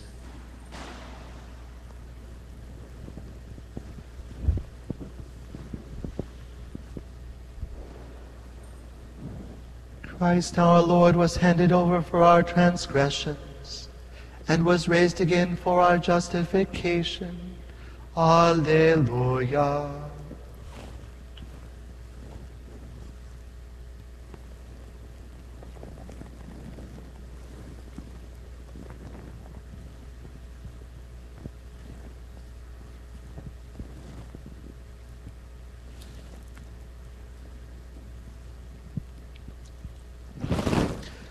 Christ our Lord was handed over for our transgressions and was raised again for our justifica- justification. Alleluia.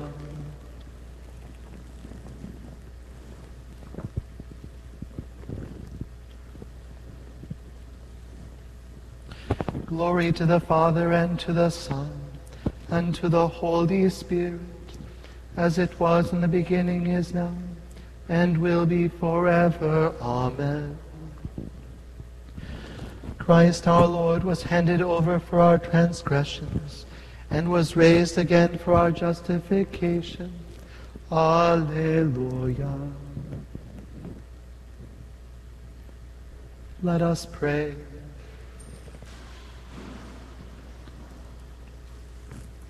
Keep safe, O Lord, we pray, those whom you have saved by your kindness that redeemed by the passion of your Son, they may rejoice in his resurrection, who lives and reigns forever and ever.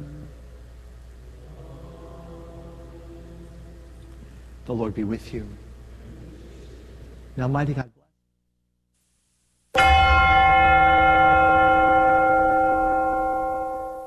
The prayer to Saint Michael.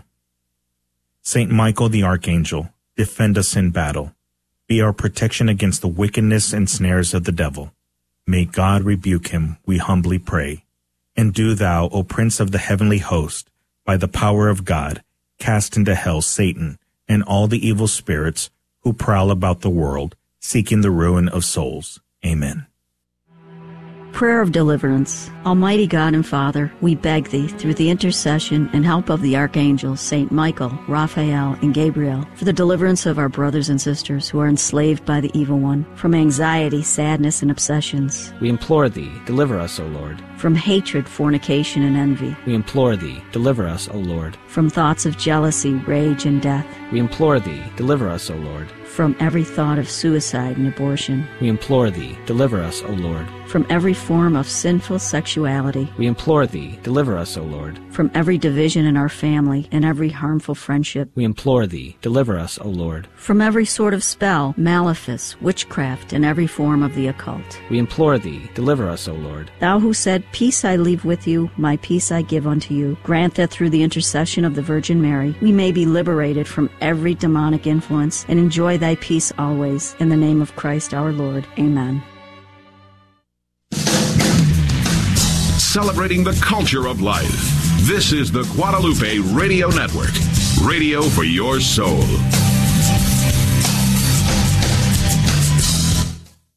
Hi, I'm Joan Smith from St. Elizabeth Ann Seton Catholic Community. You're listening to AM 1430 KSHJ Houston, part of the Guadalupe Radio Network, radio for your soul.